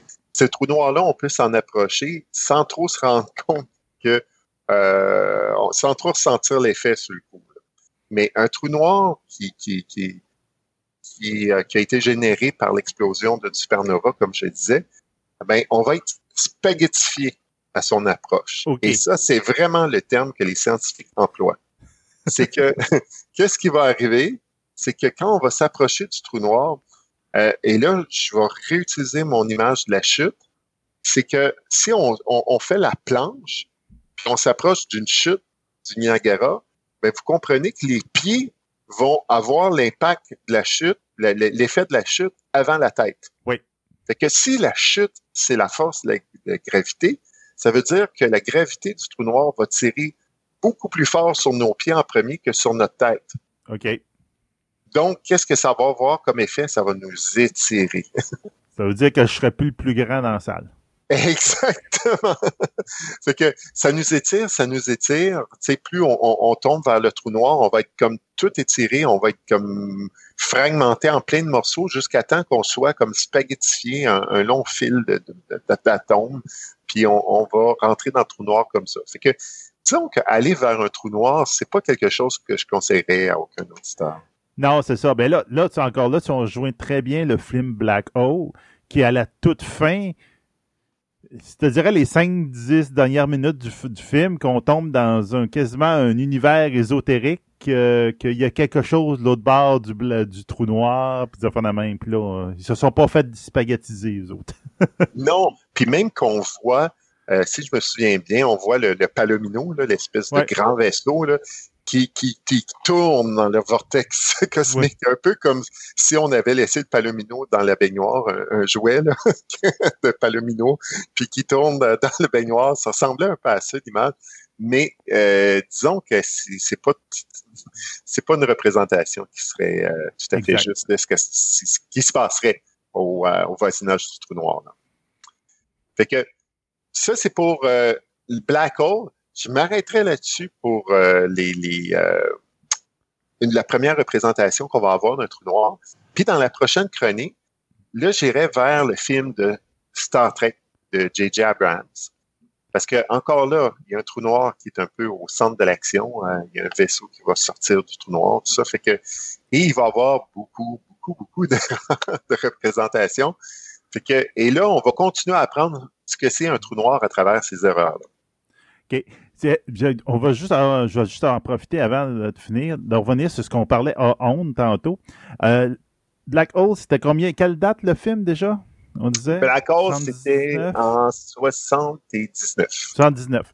Puis là, je te faisais référence à une, à une bonne vieille série de science-fiction, Cosmos 1999, dont l'épisode euh, de novembre 1975 s'appelait Black Sun. Oui. Qui, effectivement, l'histoire, je te dirais que ça, je peux faire un parallèle avec Black Hole parce que, tu sais, euh, il rencontre un trou, la Lune rencontre un trou noir, puis en fin de compte, ils finissent par rentrer dedans, puis euh, sortir ailleurs. Tu sais, ça ressemble à ça, là. Mm -hmm. Donc, ça tombe un peu dans la même compréhension des trous noirs que le film Black Hole, donc comme s'il y a quelque chose qui sortait à l'autre bout, puis c'est pas une masse infinie qui écrase tout. Mm -hmm. Puis en même temps, ben ça s'appelle Black Sun. Même l'épisode s'appelle Black Sun. Comme tu disais, c'est pour ça pour moi qu'il a éludé tes premières recherches parce que Mhm. le nom n'était pas encore cristallisé dans l'esprit Mhm. du monde. Puis il avait utilisé ce terme-là. En tout cas, en Angleterre, il utilisait ce terme-là en 1975. Alors que quelques années plus tard, comme tu disais, les premiers gros travaux, c'était en 76 à peu près, où on a commencé vraiment à en parler euh, de, plus, de manière plus sérieuse. Donc peut-être un an ou deux après, ça, là ils ont utilisé Black euh, Black Hole tout le temps. Donc le Black Sun a disparu à ce moment-là. Donc un gros gros merci. Puis on va continuer sur la prochaine chronique. On va continuer sur notre compréhension des trous noirs et plutôt la déconstruction de notre connaissance qu'on pense avoir des trous noirs. Merci, Exact. François. De rien. Au revoir.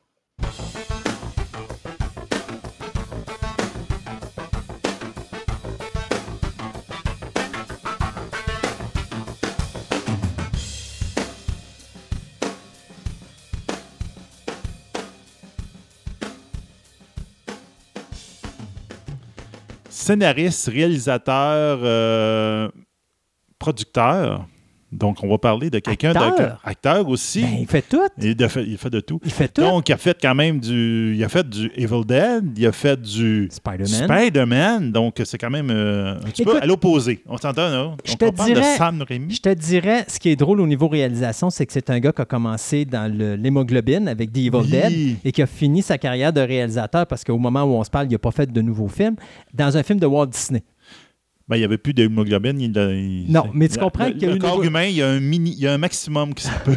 Mais tu comprends qu'il y a quand même une grosse différence. Oui, oui, euh, oui. Il y a une maturité qui s'est faite entre le gars qui a fait Evil Dead et le gars qui a réalisé Oz de Great and Powerful. c'est ça. Ceci dit, je te dirais que dans la carrière euh, des réalisateurs nord-américains ou même international, Sam Raimi est probablement celui qui a eu le trajet le plus weird, si vous me pardonnez l'anglicisme, euh,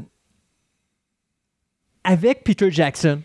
C'est-à-dire que tu vois ces réalisateurs-là, tu vois leurs premières œuvres, tu vois les œuvres qu'ils font par la suite, puis à un moment donné, tu entends leur nom associé à une grosse super production et tu te dis, qu'est-ce qu'il fait là? Il ça. va pas être capable de mettre ça à jour. Et finalement, tu regardes le produit final, tu te dis, qu'est-ce qui vient de se passer là? Là, je viens, de- là, je viens d'être mis à terre. Ben, Et c'est ce qui s'est passé avec Peter Jackson avec Le Seigneur des Anneaux. Ben oui. Et c'est ce qui s'est passé avec Sam Raimi et Spider-Man. Parce que Spider-Man, je considère encore aujourd'hui que pour une adaptation basée sur un comic book, le premier Spider-Man de Sam Raimi est probablement l'un des meilleurs, sinon le meilleur. Ah oui. Et au même titre que dans toutes les adaptations qui ont essayé d'être faites pour Lord of the Ring, celle de Peter Jackson est définitivement la meilleure. Oui. Mais tu regardes les premiers films de ces gars-là, tu te dis, ça n'a pas de bon sens. Là. Comment ils sont rendus là? Ceci dit, ce qui est important de savoir avec Sam Raimi, c'est il y a quelques petites affaires. D'abord, un, vous allez remarquer que Sam Raimi apparaît, tout comme Hitchcock, souvent dans ses films. Mais là où c'est important aussi, c'est que c'est pas juste lui qui apparaît dans tous ses films ou pratiquement tous ses films, c'est sa première voiture qui est un véhicule de 1973 qui est une Oldsmobile jaune Delta 88 qui est appelée le classique. Et d'ailleurs, si vous voulez savoir dans toutes les scènes dans lesquelles il y a eu le véhicule de Sam Raimi euh, qui est apparu, apparu. vous allez tout simplement marquer Sam Raimi et The Classic sur Internet et vous allez avoir les images de tous les films où est-ce que le véhicule apparaît, tout ça. Il a même apparu dans le seul western que Sam Raimi a fait qui s'appelait The Quick and the Dead. Mais il y a juste Sam Raimi qui sait où la voiture est parce qu'il l'a foutu sous une grange. Fait qu'à un moment donné, tu vois la grange, Sam Raimi sait que sa voiture est dedans. Fait que On pour la voit pas vraiment. Mais nous, on la voit pas, mais lui, il sait qu'elle est là. Donc, a- en fin de compte, son char est tout le temps parqué dans tous ses films parce qu'il ne sait pas où parquer. Presque. Il y a deux films, non, c'est ça. Il y a deux films qu'on ne le verra pas. Il y a For Love of the Game avec Kevin Costner, qui est un film sur le baseball, où Ouais. la séquence avec le véhicule a été coupée au montage. Ah. Et l'autre, c'est Oz, The Great and Powerful, parce que là, c'est un film qui se passe Ça pas dans notre difficile. univers, puis oui, effectivement. Quoi qu'un char jaune dans le décor de Oz, je pense que ça aurait passé inaperçu. ça aurait été drôle aussi, oui, effectivement. Euh, les autres choses, ben, ce qui est important de savoir de Sam Raimi, c'est que c'est un gars qui aime les super-héros. C'est un gars qui aime euh, les cadrages un petit peu ca- cadrés bizarroïdes. Evil et Dead. il aime les Trois Stooges. Et ça, vous allez Evil remarquer Dead. dans sa carrière, euh, ça va revenir. Quelque chose que je savais pas, savais-tu que Sam Raimi est marié à la fille de Lorne Green, celui qui faisait Adama dans la série originale de Battlestar Galactica. Oh! Ouais. Il est marié avec elle et il a cinq enfants. Ceci dit, on vient en arrière. Et on va commencer avec son enfance, où est-ce qu'il est né le 23 octobre 1959 à Royal Oak, au Michigan, sous le nom de Samuel Marshall Ramey. Sa mère est une propriétaire de magasin de vêtements, alors que son père est un propriétaire de magasin de meubles. Euh, il va avoir trois frères, une sœur. Ted Ramey est le plus jeune. Euh, c'est un acteur, Ted Raimi, vous allez le voir dans beaucoup de films. D'ailleurs, si vous vous rappelez Sequest DSV, c'est lui qui a des lunettes. Donc, euh, il joue dans les trois saisons, je crois. Euh, Ivan Raimi est un scénariste. Mm. Sa sœur, Andrea Remy Rubin, elle, est une sténographe, mais elle n'a jamais été dans le domaine du cinéma, malgré le fait que ses enfants, elle, apparaissent dans Oz, The Great and Powerful, le dernier film de Sam Raimi. Et son troisième frère, Sander Raimi, malheureusement, est décédé à l'âge de 15 ans, euh, en 1968, dans un accident euh, de, nage. Donc, euh, il s'est noyé, malheureusement. Mais cet événement-là va rapprocher la famille Raimi et surtout va euh, faire en sorte que Sam Raimi, sur toutes ses productions, va toujours garder un aspect familial. Il va toujours travailler avec le même monde. D'ailleurs, il y a deux hommes importants dans la vie de Sam Raimi. Bruce Campbell, qui est un acteur. ce gars-là, il l'a rencontré euh, dans le temps qu'il prenait des cours euh, d'acteur, donc il avait à peine 11 ans. Et euh, l'autre, c'est M. Tappert. Euh, c'est Bruce Tappert, si je ne me trompe pas, ou Robert Tappert, pardon. Euh, Robert Tappert, qui lui va être un producteur qui va être avec lui depuis encore aujourd'hui, il est là. monsieur qui a rencontré en 1977 à l'Université du Michigan lorsqu'il a suivi ses cours de cinéma. donc, ces deux hommes-là sont très importants parce que ils vont suivre Remy encore aujourd'hui, ils sont encore avec. Malgré le fait que Remy ne fait plus de réalisation au moment où on se parle, ils sont encore au niveau production associés avec lui. Et même Bruce Campbell avec Ash vs. Evil Dead était encore un acteur fétiche à Sam Raimi. Euh, Raimi va faire des petits films à partir de l'âge de 11 ans lorsque son père va y amener une caméra Super 8 à la maison. Donc, euh, écoute, il va faire des films euh, qui vont être directement dirigés vers la comédie. Donc, rappelez-vous les trois Stooges de tantôt. Donc, Booby Bartenders, Champ Eats the Moon ou The Great Bogus Monkey Peanut Swindle. Ça, c'est des titres de films qu'il avait. Mais le film le plus important qui va se faire, ça va être en 76. C'est un film de 70 minutes qui va s'appeler It's Murder. Donc, c'est un petit film amateur. Vous ne trouverez pas ça en, dans le club Avec vidéo. Ben du ketchup. Euh, non, It's Murder, c'est une comédie oh. euh, où est-ce que Sam Raimi joue le fils d'un. Ben, plutôt, joue un homme dont l'oncle a été assassiné. Et il y a un détective qui va euh, venir euh, enquêter sur le sujet, mais il va s'arranger lui aussi pour ne pas être assassiné parce qu'il y a quelqu'un qui essaye d'avoir sa peau. Ceci dit, il y a une séquence intéressante là-dedans qui est une séquence à suspense. Et Sam Raimi va dire ça, c'est la seule séquence qui marche dans le film. Et donc, il va. Il est quand même critique de son Oui, non, mais écoute, tous ces films qu'il a fait quand il était jeune, il les a tous jetés du revers la main. Il a dit Je veux rien savoir de ça, c'était de la cochonnerie. Sauf que, euh, il va se dire Je veux faire un premier film. Et il va faire ça quand il va rentrer à l'Université du Michigan, qui va s'appeler Clockwork, pardon, qui est un film de 7 minutes. Et il va s'en aller au cinéparc pour étudier les films d'horreur de série B. Et à ce moment-là, il va créer une doctrine qui va être The Gore, the Merrier. Donc, plus il y a de sang, plus je suis heureux. Et à ce moment-là, ben, lui, Sam Raimi, euh, ben, Sam Raimi plutôt, lui, lui et Bruce Campbell et Robert Tappert vont décider de créer un prototype de film pour aller chercher du financement. Et ce prototype de film-là va s'appeler Within the Woods. OK. Regarde, c'est juste que tu t'es perdu une fois. Je veux dire, dans son petit film d'enfance de 15 minutes, il y avait une scène qui était bonne. Oui. C'était quoi? Tu l'as juste pas dit. Ah, excuse-moi. Pas grave. C'était une séquence à suspense. Ah, OK. C'est ça que j'ai dit tantôt. Il a fait une séquence à suspense. À suspense. Ah, OK, je pensais que tu allais la Non, non, non. C'est bon, non, ben, pas vraiment parce que j'ai pas vu le film. Mais il y a une séquence à suspense qui, à, à travers l'humour, il y avait une séquence où, était, où il y avait un suspense. Il y avait un suspense. Puis, dit, oh, c'est celle-là qui marche. Là que j'ai réussi. OK. Alors, quand tu fais Clockwork, qui dure 7 minutes, il fait un film d'horreur avec ça.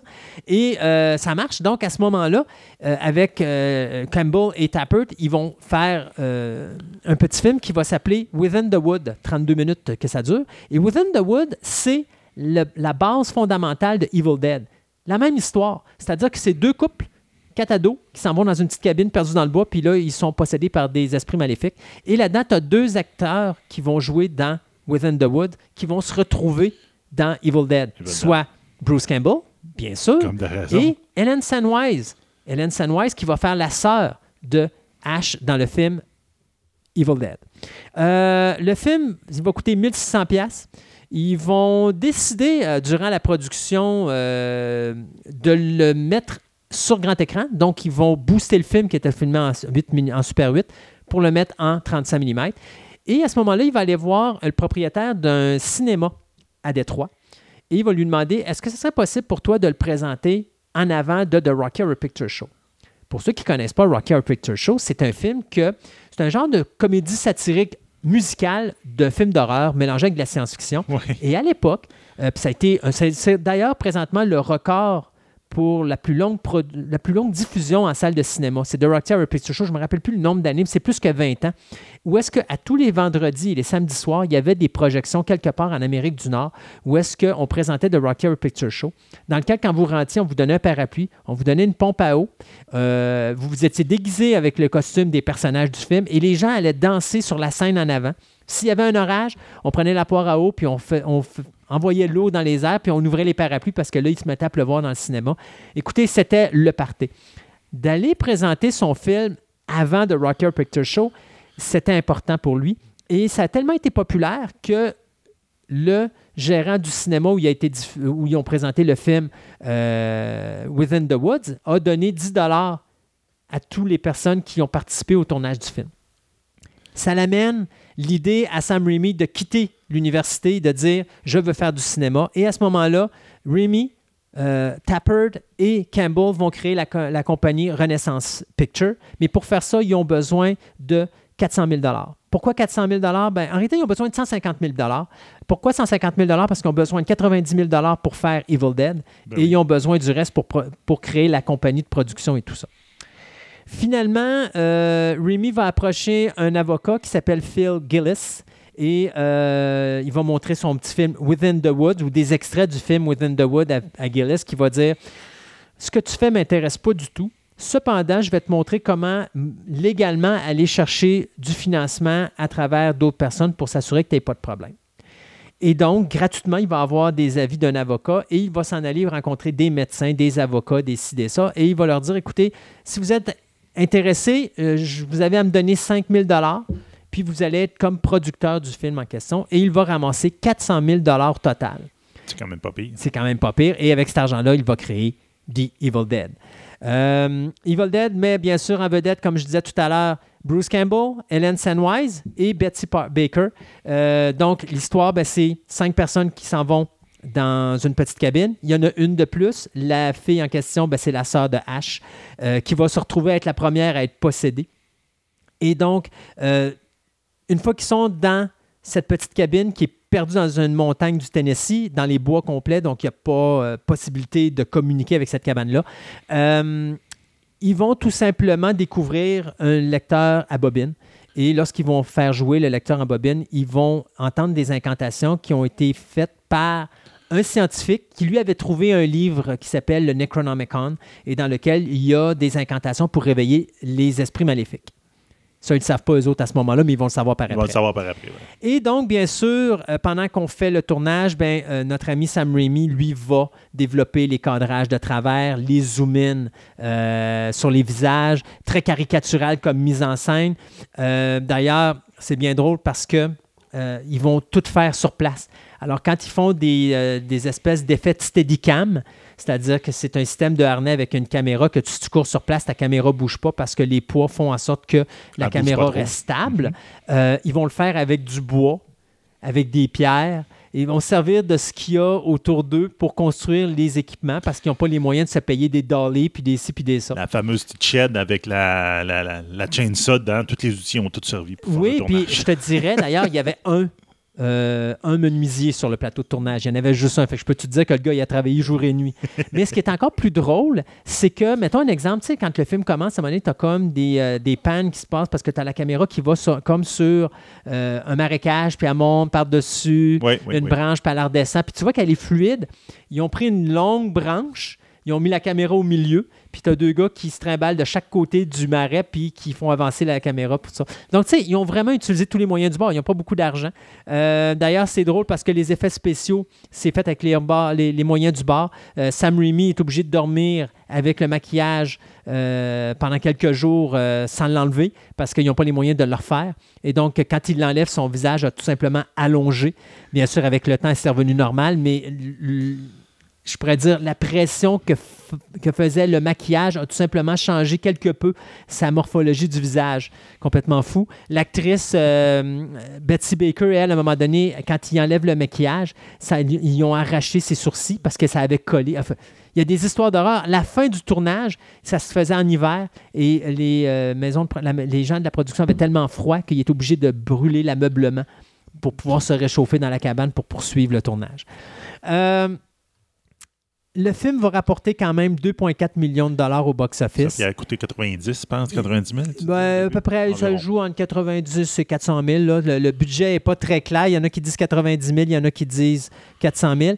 Ce qui est important de savoir, par exemple, c'est que, d'abord, deux choses. Un, le film devait durer 117 minutes à l'origine. Et finalement, on s'est entendu à couper ça pour un 85 minutes. La deuxième affaire, c'est qu'un des monteurs s'appelle Joel Cohen les frères Cohen. Ben Raising Arizona, Miller Crossing, Hot Protty, puis une coupelle d'autres. Euh, et les frères Cohen vont se lier d'amitié avec Sam Raimi. Et donc, à ce moment-là, euh, ce qui est le fun, c'est qu'ils vont décider d'écrire le scénario d'un film qui va s'appeler Crime Wave. Mort sur le grill, qui va se faire en 86, qui va être le deuxième film de Sam Raimi, qui, à cause justement du succès que va avoir Evil Dead, il va trouver du financement très facilement euh, au niveau de ça. Sauf que c'est le premier film commercial de Sam Raimi. Donc, les frères Cohen écrivent le scénario pour lui. Lui arrive avec ça, il dit OK, ça va coûter 2,5 millions de dollars à faire. Le problème, c'est que comme c'est son premier film, il n'a jamais pensé qu'il y avait des syndicats d'acteurs et des syndicats de techniciens à payer.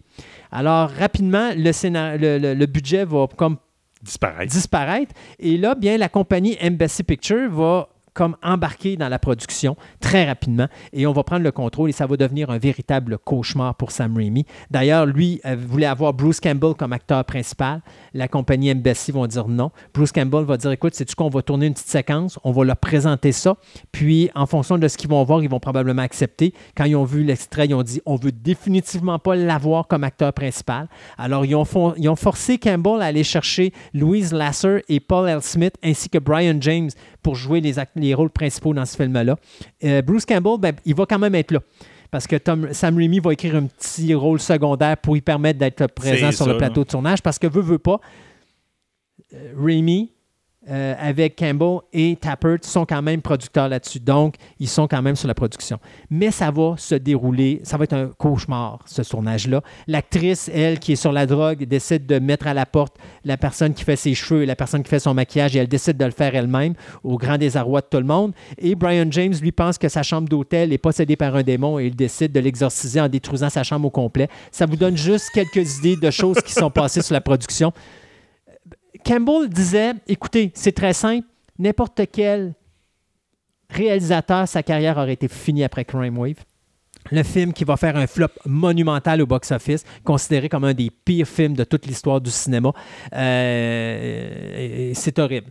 Face à ça, les Cohen vont décider eux autres que plus jamais il va y avoir un autre réalisateur qu'eux autres qui vont réaliser un de leurs scénarios.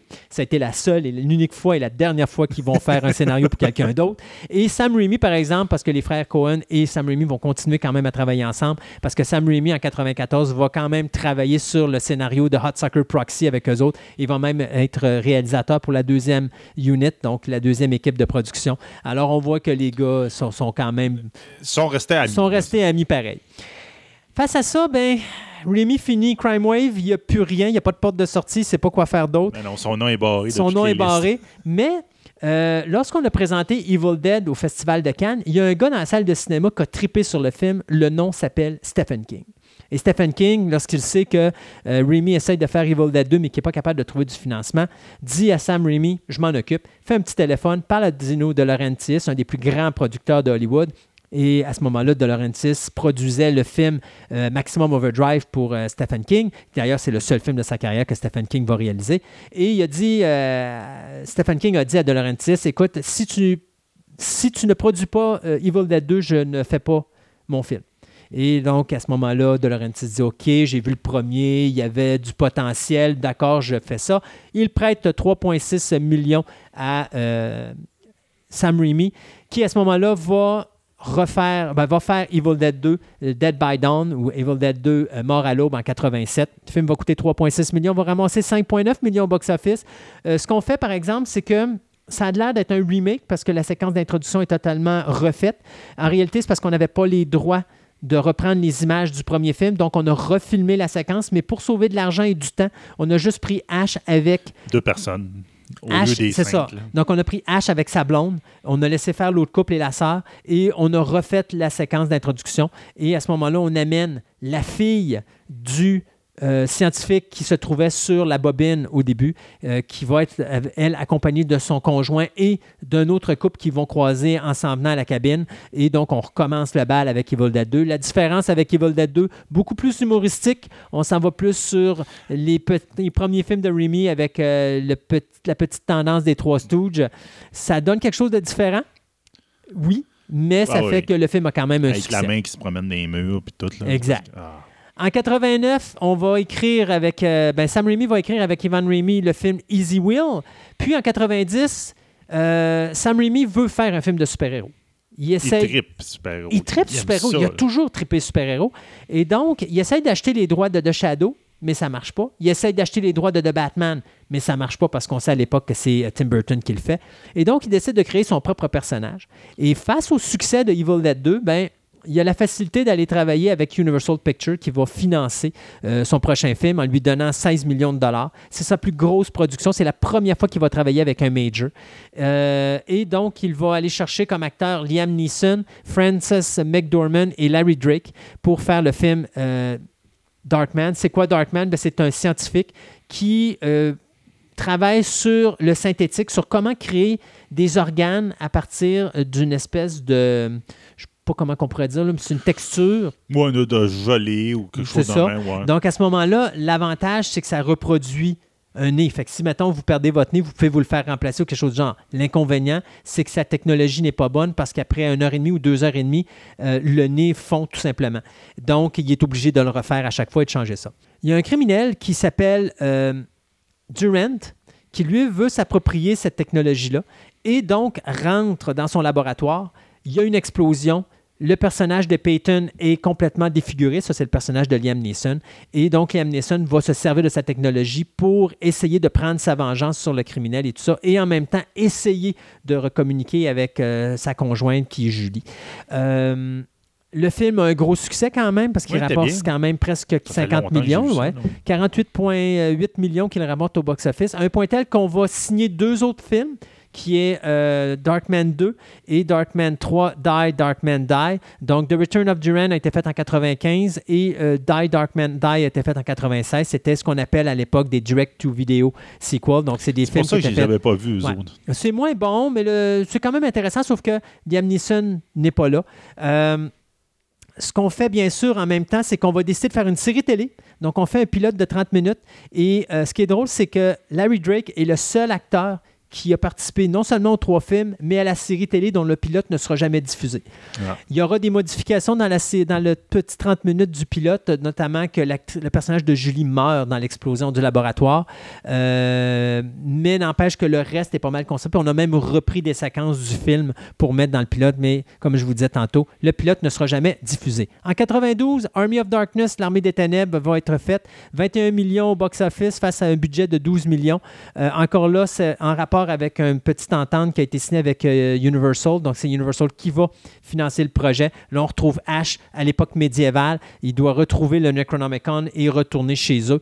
Euh, Là-dedans, encore là, c'est aussi satirique, Ah, mais il a n'y a pratiquement plus autant de violence que dans les deux premiers films.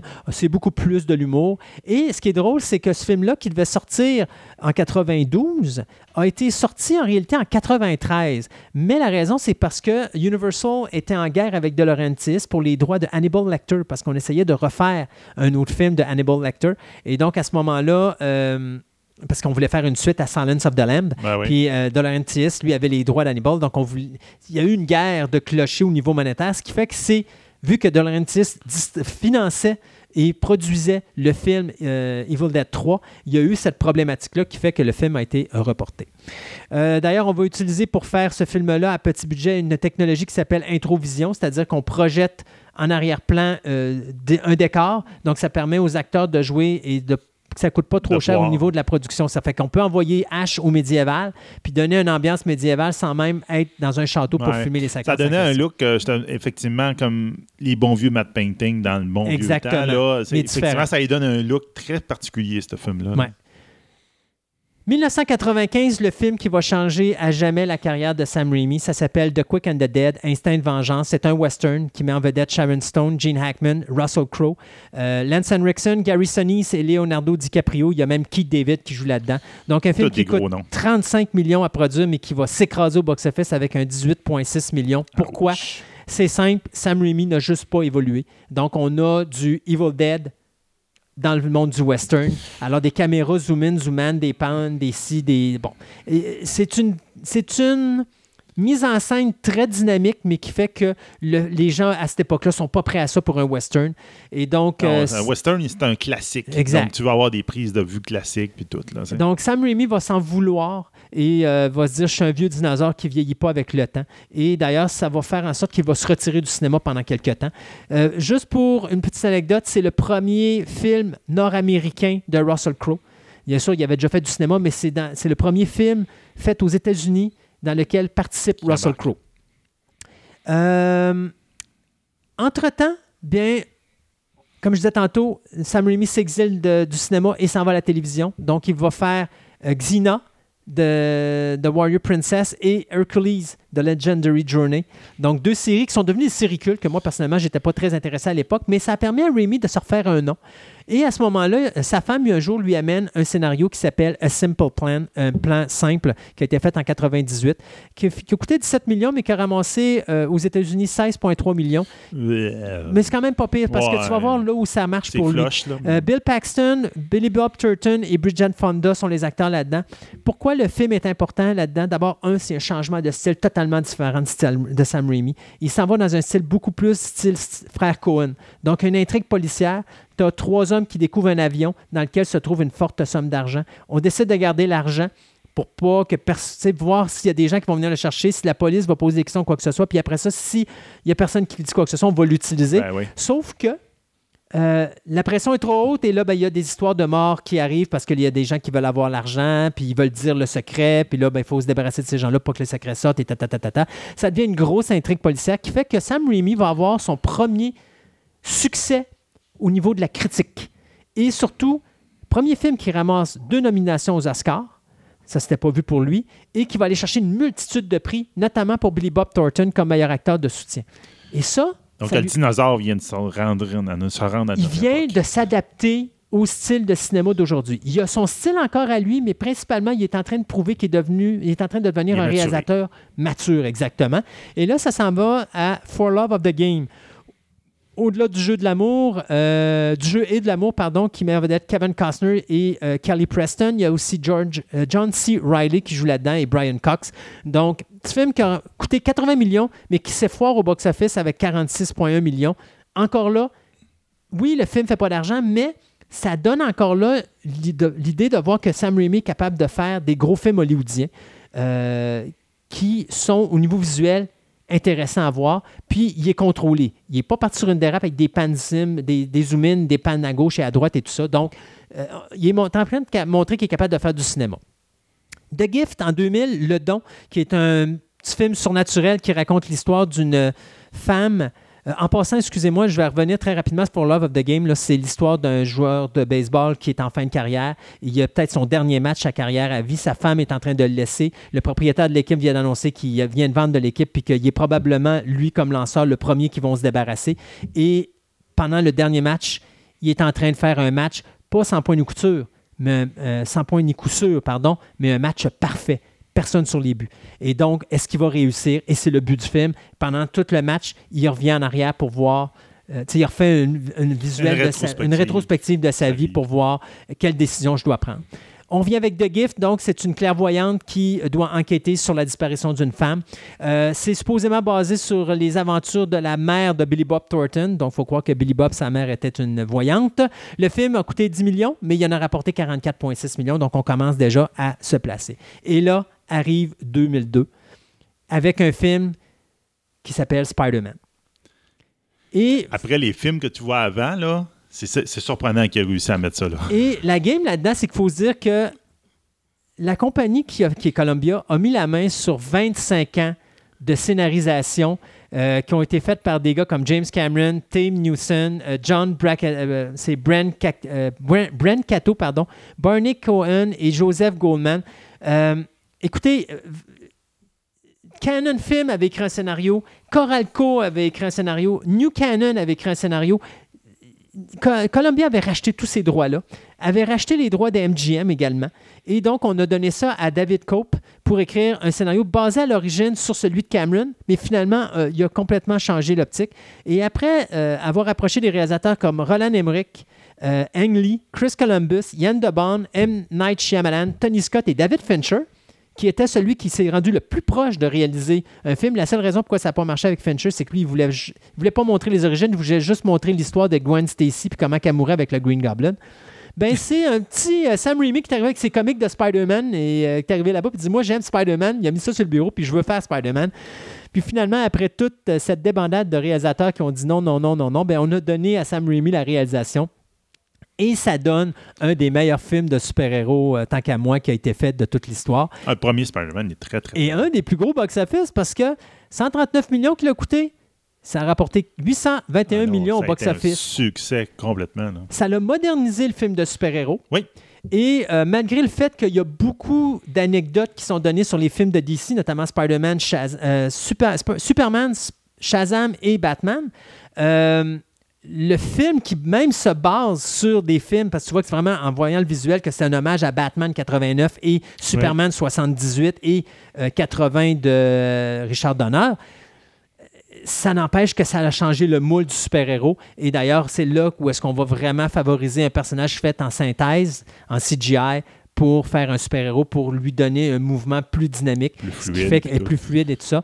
Et le succès va faire en sorte que notre ami Sam Raimi va créer sa deuxième maison de production qui va s'appeler Ghost House Picture. Maison d'importance parce que cette maison-là qui va produire des films comme Don't Breathe, The Grudge, la série complète, Boogeyman, la série complète, The Messengers, la série complète. Euh, il a fait 30 Days of Night, les deux films, mais également Poltergeist, le remake qui a été fait, sans oublier les Tattooists et Last House on the Woods qui a été produit par Ghost House Underground, qui ça est fait pour les petits réalisateurs qui vont faire leurs premières œuvres. Quand 2000 même des bons films. Là. Oui, en général, il y, a- y y beaucoup de choses là-dedans. là. Exact. Tu vois qu'il touche à plein de choses maintenant. Spider-Man 2, 2004, film qui va coûter 200 millions, mais qui va en ramener euh, 783 millions au box-office. Et finalement, on va faire également Spider-Man 3 en 2007, le film qui va coûter 258 millions, mais qui va en ramasser presque 900 au box-office. Mais pendant Spider-Man 2, il y a des querelles qui vont se faire entre euh, Sam Raimi et euh, Danny Elfman qui fait la musique. D'ailleurs, Danny Elfman ne voudra plus faire de musique de film pour Sam Raimi pendant un bon moment. Et donc, dans le troisième, on va aller avec un nouveau musicien. Mais on va commencer à avoir des problèmes avec les maisons de production parce que la maison de production Sony veut absolument avoir plein de super vilains et tout ça. Donc, le troisième film a lieu. C'est un bon box-office, mais les réactions sont mitigées parce qu'il y a trop de stock dans le Ouais, troisième. Non, il n'est pas très bon. Là. Et Sam Raimi, en 2007, est approché pour faire le 4 et le 5 et le 6. Et Sam Raimi dit oui, pas de problème, sauf que quand on commence à y mettre la Black Cat, le Vulture, euh, Carnage et compagnie, là, Sam Raimi dit non. Là, vous allez le faire à ma manière. Ça, il on- impose des affaires. Il impose des affaires. Sony dit non. On veut ça. Et donc, Sam Raimi se retire. Sauf que quand Sam Raimi se retire, si vous vous rappelez de l'histoire, euh, Tobey Maguire, qui faisait Spi- Peter Parker et Spider-Man, se retire. Ouais. Kristen Dunn, qui faisait l'actrice qui faisait Mary euh, Jane Wa- euh, se. Watson, se retire. Donc, on décide de flusher le concept puis de tout simplement dire on va rebooter On l'univers. reboot tout. Pendant Puis qui est vraiment pas bon, le reboot. il est pas vrai, il est bon. Il y a- il y a- Wow. je te dirais, j'aime mieux Tobey Maguire comme Peter Parker, mais j'aime mieux le Spider-Man de The Amazing Spider-Man, qui est Yeah. beaucoup plus le Spider-Man qu'on connaît dans le comic que celui qu'on voit dans Spider-Man 2 ou dans Spider-Man 3. Ceci dit, euh, revient à la réalisation en 2009 avec euh, Drag Me to Hell, donc un film d'horreur. Il revient à, son, ses idéologies de base avec des caméras tout croche, à son humour euh, un petit peu loufoque à la Evil Dead 2. Donc le film qui a coûté 30 millions en ramasse 90,8 millions. Et là, soudainement, arrive le petit projet magnifique de Oz, The Great and, Wonder- Powerful, euh, ou Oz le Magnifique en 2013. Très, très bon. Qui est très bon, mais qui est fait pour Walt Disney. Oui. Donc, rappelez-vous que c'est le gars qui a commencé avec The Evil Dead, qui va finalement faire un film qui va coûter 200 millions, mais qui va en ramasser 493 au box-office. Euh, donc, qui est un, une suite à The Wizard of Oz et un hommage à The Wizard of Oz fait par MGM en 1939, sans nécessairement en être une parce qu'ils n'avaient pas les droits d'auteur et William, euh, pas William, mais Warner Brothers ne voulait pas donner les droits d'auteur. Donc, on a quand même fait des choses en hommage à ça. Donc, l'introduction en noir et blanc dans un format 4.3, donc Ouais. format télévision. Et lorsqu'on arrive à Oz, on devient en couleur et on étreint, Ah on, oui, puis les on couleurs, étire l'écran. euh, utilisent la palette de couleurs Ah oui. qui n'existe même pas. Là. Exact. Et on étire l'écran en 2.35. Euh, sauf que pour faire la production, pour s'assurer qu'il n'y aurait pas de problème avec Warner Brothers, on avait des avocats de droit d'auteur pour s'assurer que dès qu'on faisait quelque chose ou qu'on disait quelque chose, que ça ne ça n'irait pas du côté de Warner Brothers pour que Warner Brothers poursuive. Finalement, on s'en est très bien sorti. Donc, le film qui va être euh, excellent. Euh, Sam Raimi, ça va être sa dernière réalisation. Après ça, on va le voir en production. D'ailleurs, il va produire Evil Dead, l'opéra de la terreur. On, va le, on parle le film de 2013. La reprise 2013. La reprise de 2013. Mais on va revoir Rémi à la réalisation pour le pilote de Ash vs Evil Dead, la série télé. Euh, mais après ça, il va continuer seulement en production. D'ailleurs, on annonce déjà en production Don't Breathe numéro 2 et The Grudge euh, 4 qui s'en viendrait. Et au niveau réalisation, ben, il y a des projets sur lesquels sont dans l'air. Là, on parle même qu'il ferait un film sur les triangles des Bermudes. Mais présentement, il n'y a rien euh, de concret. Euh, World War 3 aussi, qui, euh, dans lequel il travaillerait pour euh, Warner Brothers. Mais encore là, ils sont là les projets, mais tant et aussi longtemps qu'il n'y a rien de concret, on ne peut pas vraiment dire que c'est des, euh, des choses qui s'en viennent. Fait on sait qu'il est encore peut-être proactif au niveau de la réalisation, mais au moment où on se parle, euh, il a pris euh, congé de ce domaine-là. Bon, ben, merci beaucoup. On a appris beaucoup sur Sam Raimi. C'est assez long, hein, quand même, 40 minutes. Ben oui, non, c'est ça, non. Il y avait une grosse carrière, puis une carrière, mettons, hétéroclite. Il part d'un bar puis de l'autre, puis il fait quand même des bonnes choses. Donc, Exact. merci beaucoup. Ça fait plaisir.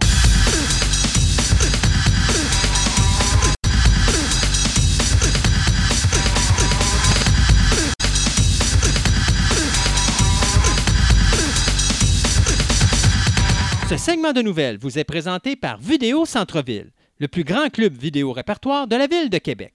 Vous aimez les monstres en caoutchouc, les fourmis géantes, les films espagnols, les sous-titres, les grands classiques, une vaste sélection de DVD de tout genre disponibles sous un même toit, soit au 230 Marie de l'Incarnation, Québec, ou encore vous visitez leur site web à vidéocentreville.com.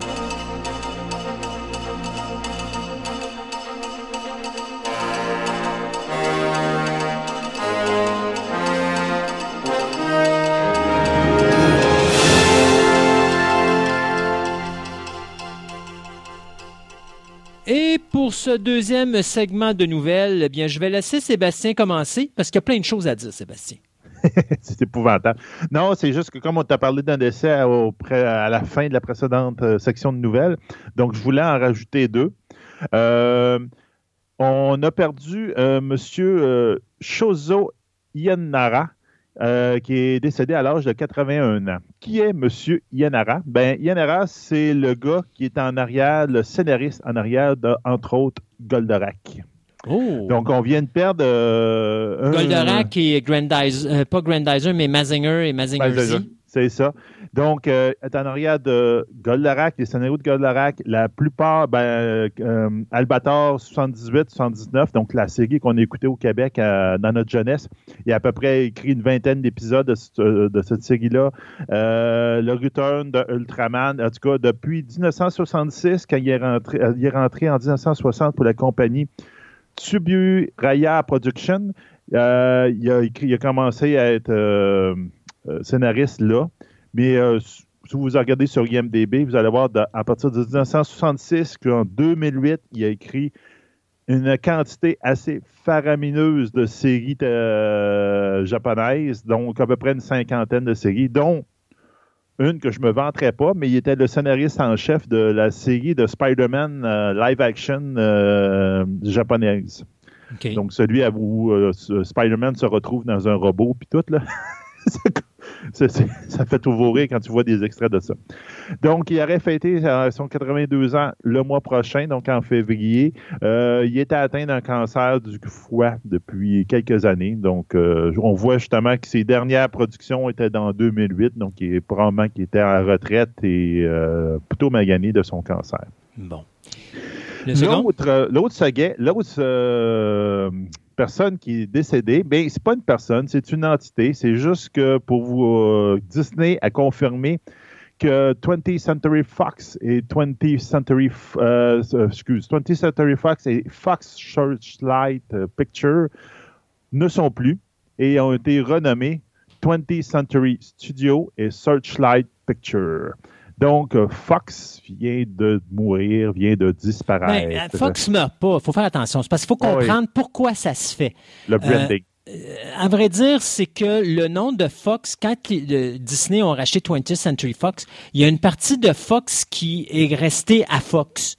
Et Oui, donc, Fox News, euh, Fox Sports c'est ça exactement. Et donc, pour se dissocier, on fait juste changer le, le terme Fox en bas, mais le 20th Century demeure là. C'est juste que euh, il y aura plus le 20th Century Fox, tout simplement. Mais ça veut pas, tu sais, 20th, c'est parce qu'il y a beaucoup de gens, là, je voyais sur le web, Ah, on vous l'avait dit que Disney allait détruire 20th Century Fox. Fox Ben non, cont- c'est pas 20th Century Fox continue d'exister, c'est juste qu'ils vont changer de nom, ils vont s'appeler euh, 20th Century euh, Studios. Donc, euh, en faisant ça, bien, ça permet encore de garder le logo. C'est juste quand vous verrez plus Fox, vous allez voir Studio en bas, tout simplement. Oui, oui, c'est ça. Il faut s'attendre à ça, c'est sûr. Oui. Comme tu dis, Fox existe encore sur l'autre, euh, d'autres activités. Donc, il faut se dissocier d'eux autres, automatique. Puis, faut- Disney a bien le droit de dire Fox, c'est quand même, c'est un symbole, c'est une grosse compagnie. Ils ne pouvaient pas garder ça. C'est, à Disney. Donc, là, c'est juste qu'ils gardent le reste, qui est quand même iconique, 20th Century. Donc, il faut qu'ils le gardent. là. Exact. Puis de toute façon, il n'enlève pas le 21st Century également, qui appartient à 20th Century Fox, qui va également changer de nom, mais euh, qui va rester encore avec le 20th Century, mais qui va s'appeler Studio tout simplement. C'est ça. Euh, écoute, moi, je vais faire deux petites nouvelles très, très, très, très, très, très rapides. D'abord, je vais vous parler de Chucky, parce qu'on avait parlé qu'il y allait avoir une série télé Chucky. Il y a des gens qui m'ont dit, ben voyons, on sait pas où tu as eu ce nouvelle-là. c'est Ben, je confirmé. c'est confirmé. Sci-Fi Channel ont euh, embauché Dan Mancini, euh, Don Mancini, pardon, pour faire une série télé de Child's Play ou de Chucky. Euh, la série, ben, ça va se passer, comment je peux vous dire, ça va se passer dans une petite ville paisible qui va se retrouver soudainement plongée en plein chaos lorsqu'une vieille poupée fait son apparition dans un vide grenier du quartier. Euh, donc, il y aura bien sûr une série de meurtres qui va commencer alors à dévoiler les secrets des habitants ainsi que des vieilles connaissances de Chucky qui risquent de venir divulguer les vérités sur les origines de la dite poupée. Euh, donc, Chucky, pour tous ceux qui s'en rappellent, a été créé en 1988 avec le film Child's Play. Euh, C'était Brad Dourif qui faisait la voix et qui a fait la voix de Chucky pendant les sept premiers films de la série. Le huitième étant tout simplement un reboot qui a mal tourné du côté de, de, de voyons, euh, MGM. Mais ça, je vous en reparlerai une autre fois. C'est déjà confirmé que Brad Dourif, euh, Dourif pardon, prêtera toujours la voix de Chucky. Donc, euh, la série télé devrait voir le jour probablement euh, l'année prochaine. Euh, Clarisse également sur CBS. Alors, pour ceux qui sont des fans de euh, Hannibal Lecter et du film...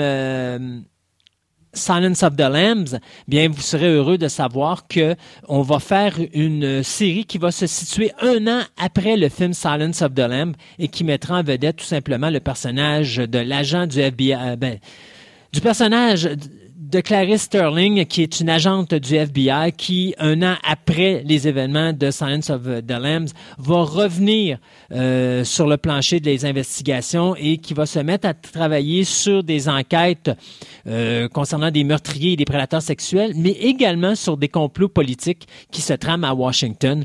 Donc, on ne sait pas encore qui va s'occuper de, de jouer ou d'interpréter le personnage de Clarice qui avait été interprété en 1986 par Jodie Foster et en 2001 dans le film Hannibal par Julianne Moore. Mais ce qu'on sait, c'est que euh, c'est euh, Alex Kurtzman et Jenny Lumet qui vont être aux commandes de cette série qui devrait euh, commencer l'automne prochain sur CBS. Comme j'allais dire, encore un film de super-héros. C'est bien comme style, mais euh, je commence à te demander à trouver qu'ils en mettent trop, là, mais bon, c'est ça qui marche. Là. Ça marche. là. L'argent est là. Il faut Ouais. suivre l'argent. Donc, euh, The Great Machine. On va avoir un show qui va s'appeler The Great Machine, qui est une adaptation d'un comic qui est titu- intitulé Ex Machina. OK. Là, pour démêler tout le monde, Rien à, Ex euh, Machina. ouais, ça a-tu rapport avec le film de science-fiction qui avait été fait il n'y a pas si longtemps? Non, c'est ça, ça n'a aucun rapport. Mais le problème qui mêle encore plus les cartes, c'est que l'acteur qui vient d'être engagé, puis qui va aussi coproduire la série en question, est Oscar Isaac, qui était dans le film de 2014 qui était appelé Ex Machina. Ça va pas bien. Donc, pour bien mêler les mondes. Donc, on- euh, celui de 2014, qu'on peut se rappeler, ben, c'est un savant qui avait inventé un androïde puis invitait quelqu'un euh, pour voir un peu, pour essayer de essayer de voir est-ce que tu penses que c'est un humain ou c'est un androïde, c'est pour voir la différence. Donc, c'est un film assez spécial. C'est un film d'auteur. Moi, j'aurais tendance à dire, c'est pas pour tout le monde, mais c'est quand même intéressant. Donc, euh, The Great Machine, qu'est-ce que c'est? C'est une adaptation d'un comic book de DC écrit par Brian K. Volgan et illustré par l'artiste Tony Harris, euh, qui à l'intérieur duquel on avait un certain Mitchell Undred, qui était un ancien super-héros qui devenait le maire de New York. Donc, euh, c'est un peu comme dans le temps, il avait écrit, une- des critiques avaient écrit que c'était un mélange entre West Wing et un film de super-héros qui se cherchait un peu dans l'univers. Donc, euh, quelqu'un qui ne sait plus où est-ce qu'il se situe dans l'univers. Donc, euh, on verra bien ce que ça va donner. En ce moment, c'est Anna Waterhouse et Joe Chapnell qui vont écrire le projet qui va être coproduit et joué par M. Oscar Isaac. On verra bien ce que ça va donner. Pour ceux qui ne savent pas, c'est quoi euh, qui ont leur place ailleurs que dans Ex Machina, Oscar Isaac, mais c'est Poe dans Star Wars The Rise of Skywalker. Puis on va le voir en plus en décembre dans Dune. Hmm. Euh, deux petites euh, nouvelles rapides sur la ben, télévision et le cinéma, en tout cas, qui touchent l'univers de DC Comics. D'abord, c'est confirmé, Colin Farrell sera le nouveau pingouin. Euh, le film, écoute, Colin Farrell en pingouin, je pense que présentement, c'est la première, le premier acte de la distribution que je trouve intéressante dans ce film de, de, de Batman de Matt Reeves. Là. Euh, on se rappelle que Robert Pattinson est supposé jouer Bruce Wayne. Yuck. Euh, après ça, on a, Yeah. Zo- on a Zoé euh, Kravitz qui est supposée jouer la femme chat. Ça peut passer. Paul Dano en Riddler, je le sais pas encore. Jeffrey Wright en Commissioner Gordon, ça peut aller. Mais Andy Serkis en Alfred. Euh, je sais pas. Remarque, ça prenait quelqu'un plus petit que Robert Pattinson pour qu'il paraisse bien à l'écran. Il y a beaucoup moins de monde sur l'oignon dans le livre des artistes. Oh mon Dieu. Donc, euh, le tournage du film qui est attendu en salle pour le 23 juin 2021 vient de débuter à Londres. Euh, et en attendant, bien, juste vous dire que euh, ça va être la première fois en 30 ans qu'un acteur aura interprété les personnages, euh, les traits du personnage de Oswald Cobblepot Cobblepot, pardon, à- au cinéma, euh, parce que la dernière fois, c'était Danny DeVito qui l'avait fait dans Batman Returns. Je me Mhm. rappelle plus l'acteur qui l'avait interprété, euh, le pingouin, dans la série Gotham, par exemple, mais il avait fait une super de belle job. Oui, il était très, très, très bon. Excellent. Et euh, donc, euh, tout ça pour vous dire aussi que pour les prochains films au cinéma, bien, le 5 février, on a bien sûr Bird of Prey, que j'ai hâte de voir, et Wonder Woman de 1984 qui va sortir le 3 juin prochain. Et pour la télévision, eh bien, écoutez, le CW, ça rime forcément avec le DC Comics, puisqu'on vient de terminer la série euh, ou le, le- le crossover de, du Infinity Crisis, qui, par, pour plusieurs critiques, euh, disent DC a réussi à la télévision ce que Marvel n'a jamais été capable de faire avec sa série des Defenders à l'époque de Netflix. Pas, pas, avec euh, pas ce, crossover-là. Ils l'ont fait avec celui d'il y a deux ans. Il était très, très bon, puis c'était carrément ça. là. Mais on parle pas de qualité de produit, on parle vraiment de dire à quel point ils ont respecté toutes les œuvres qui ont été faites dans les multiples univers cinéma et télévision. Ouais. OK, la, la façon qu'ils ont que DC a été capable de ramener ça pour les fans et de présenter un produit qui était vraiment amusant pour tout le monde. Euh, et c'est ce qu'il disait justement dans les différents articles que j'ai lus, c'est-à-dire Marvel dans le temps qui était sur Netflix avec Daredevil, Luke Cage et tout ça. Il était même pas capable de dire, mettons, OK, on va l'appeler Hulk, ils appelaient cette espèce de créature aux couleurs vertes. On, on nommait pas les personnages, on n'incluait pas les choses, et c'était difficile, même quand on a fait la mini-série de Defenders, de jumeler les différents univers du MCU Universe à l'intérieur de la série télé à cause des droits.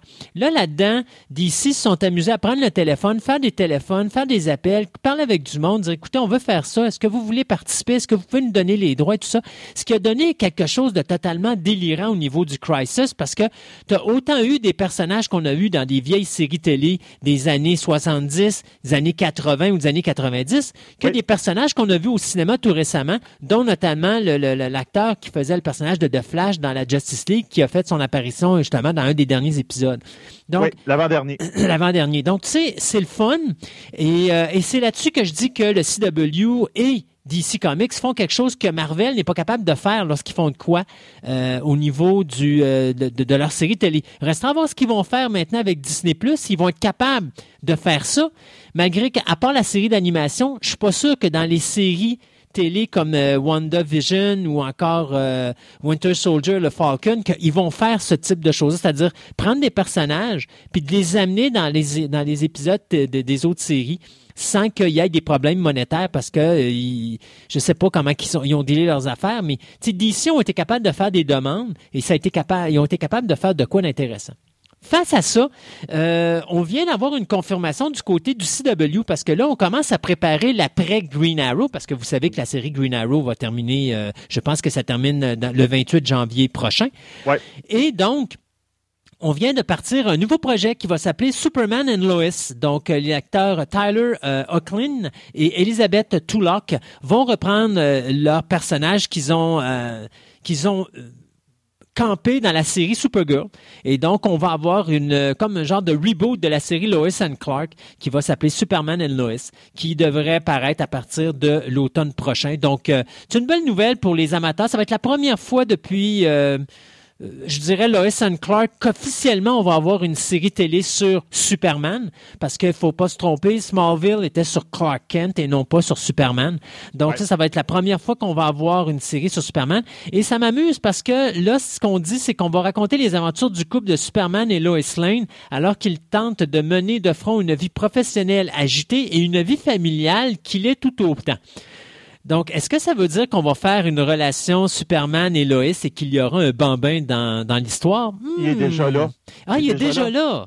Il est déjà là, il est allé sur. Euh, il est, quand ils ont, elle a couché sur euh, une place où justement Superman n'avait aucun pouvoir. Donc le bébé ne pouvait pas kicker. Euh, sortir du ventre de la maman avant son, avant son temps en volant. ah ouais, OK. Donc ils ont réglé ce petit problème-là avant la crisis, justement. Bon, fait que tu vois, alors on va avoir la chance d'avoir d'avoir ça.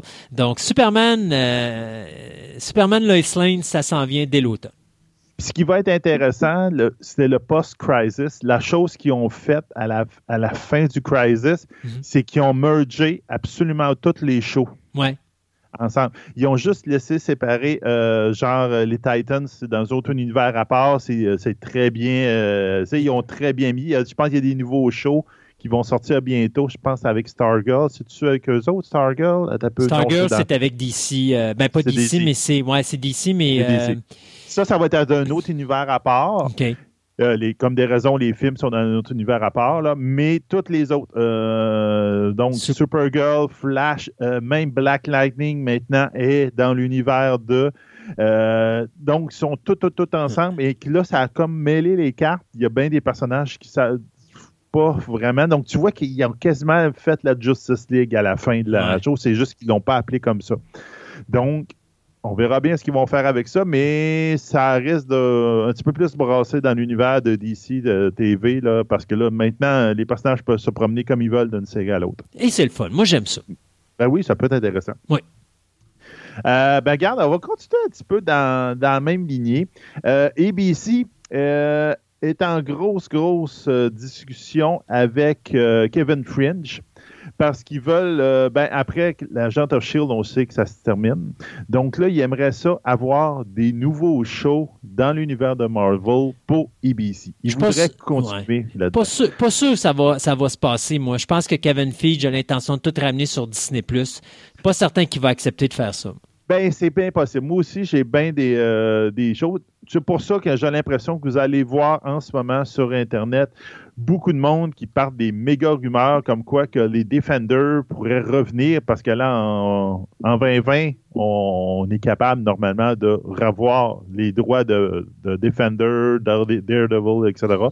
Donc, il y a beaucoup, beaucoup de monde qui aimerait ça que ABC mette la main sur les droits de tout ça pour pouvoir continuer ce que Netflix faisait. Bon, il y a encore du monde qui aimerait ça avoir les mêmes acteurs, mais moi, je comprends pour Dare- Daredevil. L'acteur était super bon dans ce rôle-là. C'était, regarde, c'était le Ouais. casting parfait. Là. Ouais. Donc, Moi, je dirais, je te Je vous garderais, je garderais deux expliquez-vous. séries. Je garderais deux séries. Je garderais Daredevil, Jessica Jones. Le reste, je flusherais. Oui, ben, c'est ça. Moi, j'ai l'impression que les autres. Là, bon. Mais c'est probablement pour ça, si vous voyez des rumeurs de Defender, de Daredevil, puis tout, avec ABC, c'est probablement là-dedans, parce que ABC, en ce moment, travaille très fort, Kevin Finch, pour avoir quelque chose dans l'univers de Marvel chez eux pour continuer ce que Agent of Shield faisait. Trois nouvelles rapides dans le domaine de la télévision toujours. Continental, euh, ça va être la série spin-off de la franchise John Wick, euh, qui était interprétée bien sûr par Keanu Reeves. Eh bien, on vient d'annoncer du côté de la chaîne Stars que la série télé de Continental sera bel et bien diffusée en 2021, la même année que le quatrième film de John Wick, qui va être lui sorti en salle le 21 mai 2021. Mais on prédit que la série télé va être à l'automne pour pas nuire à la sortie du film. Donc, ça va raconter la création et l'histoire de cette chaîne d'hôtels qui accueille les euh, meurtriers ou les assassins euh, durant leur euh, mission ou entre leurs missions.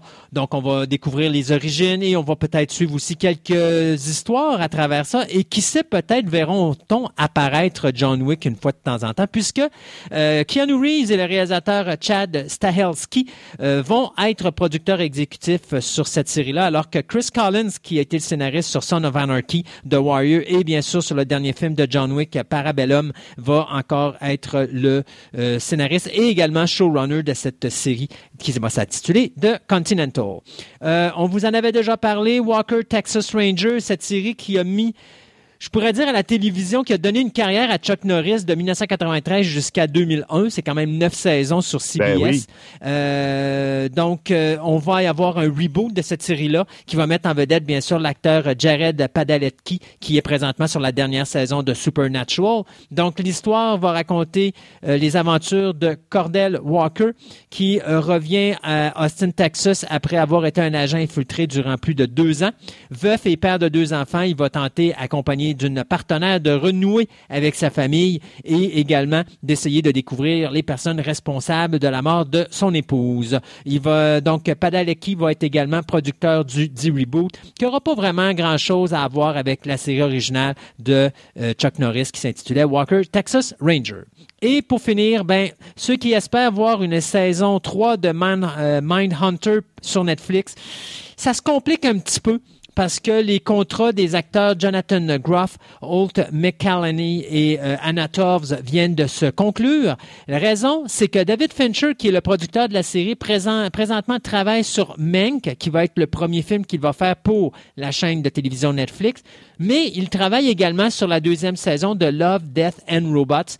Donc, euh, comme il disait, je veux pas bloquer les acteurs puis les empêcher d'avoir euh, un rôle important parce que je sais pas quand est-ce que je vais embarquer sur cette saison-là ou sur ce projet-là.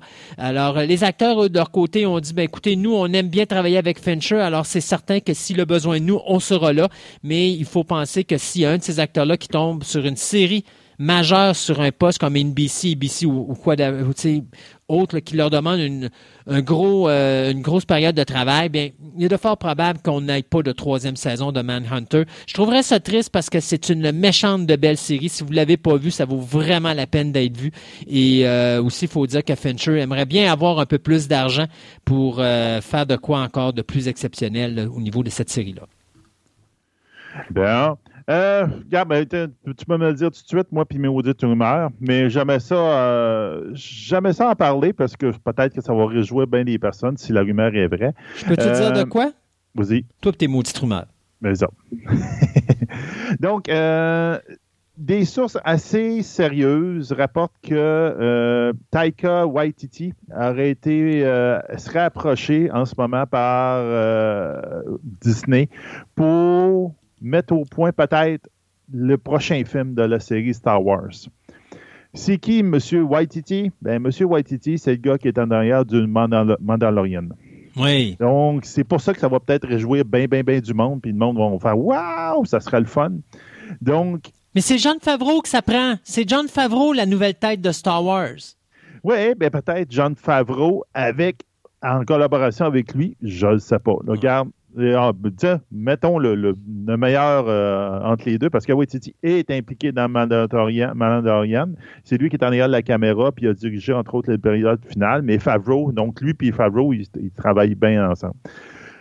On verra bien parce que l'horaire de M. Waititi est très, très, très, très occupé. Ben, en ce moment, il est occupé avec un peu avec les Oscars avec Jojo Rabbit, mais Jojo Rabbit, je pense pas qu'il y a, six nominations, mais je suis pas sûr qu'il va gagner grand-chose en, en fonction des Golden Globes. là. Euh, il est impliqué aussi euh, dans Suicide Squad. Il est impliqué dans une série sur FX qui s'appelle What We Do in the Shadow. Puis en plus, il est impliqué aussi dans Time Bandit, la, la nouvelle la série télévision, la, la série animée de Flash Gordon. Puis euh, même que ça a l'air son nom court pour Akira. Donc, regarde. C'est un gars, Le gars, très il- occupé. C'est ça, le gars, on se demande s'il est capable de faire du, euh, de la bilocation parce que s'il n'est pas capable, il va avoir des problèmes. Ouais. Mais, en tout cas, ça donne peut-être de l'espoir pour le monde qui aimerait ça avoir le look ou le style du Man- Mandalorian à la télévision. Ça peut être une bonne nouvelle pour le monde. Hmm. Et moi, je finis notre segment de nouvelles avec la nouvelle suivante. Si vous êtes, vous faites partie de cette clique de gens qui ont permis à Aquaman euh, d'aller ramasser ou de dépasser le cap du milliard de dollars au box-office mondial en Il était très bon. 2018, bien, vous allez être heureux d'apprendre qu'il y aura une série, une mini-série animée de trois épisodes qui vont être réalisés par HBO Max et qui vont être un prolongement du film de James Wan qui va s'intituler King of Atlantis. Alors, la série va voir le personnage d'Arthur Curry lutter pour régner sur son propre royaume, confronté euh, aussi bien à des habitants de la surface qu'à des dangers venus euh, de son demi-frère, soit Orm, alias Oce- Ocean Master. Donc, euh, comme on va célébrer euh, en novembre 2021 le 80e anniversaire du personnage, eh bien, on a décidé de commander cette euh, série-là qui va permettre de poursuivre les aventures de euh, Aquaman avant, bien sûr, la sortie en salle le 14 décembre 2022 du euh, prochain film de la série, soit Aquaman 2. Euh, on ne sait pas cependant si Jason Momoa, Amber Hart, Willem Dafoe ou Patrick Wilson vont prêter leur voix au personnage, mais moi, euh, je me dis, si vous êtes pour faire une suite à Aquaman, ce serait peut-être pas une mauvaise idée de ramener ces, acteurs-là qui ont interprété les personnages dans le film original, puis qu'ils soient là pour prêter leur voix. Euh, ça va prendre ça pour euh, que ça se complète bien au niveau euh, du film. On s'arrête quelques instants le temps de quelques chroniques et on vous revient en fin d'émission avec notre ben, un petit résumé de ce qui s'est passé au Golden Globe cette année.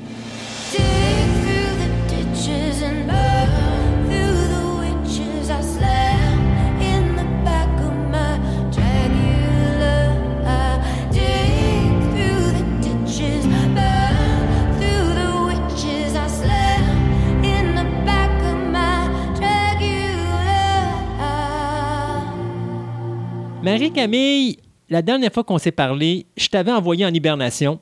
Ben Et là, tu sors de ton hibernation pour revenir euh, nous parler de musique.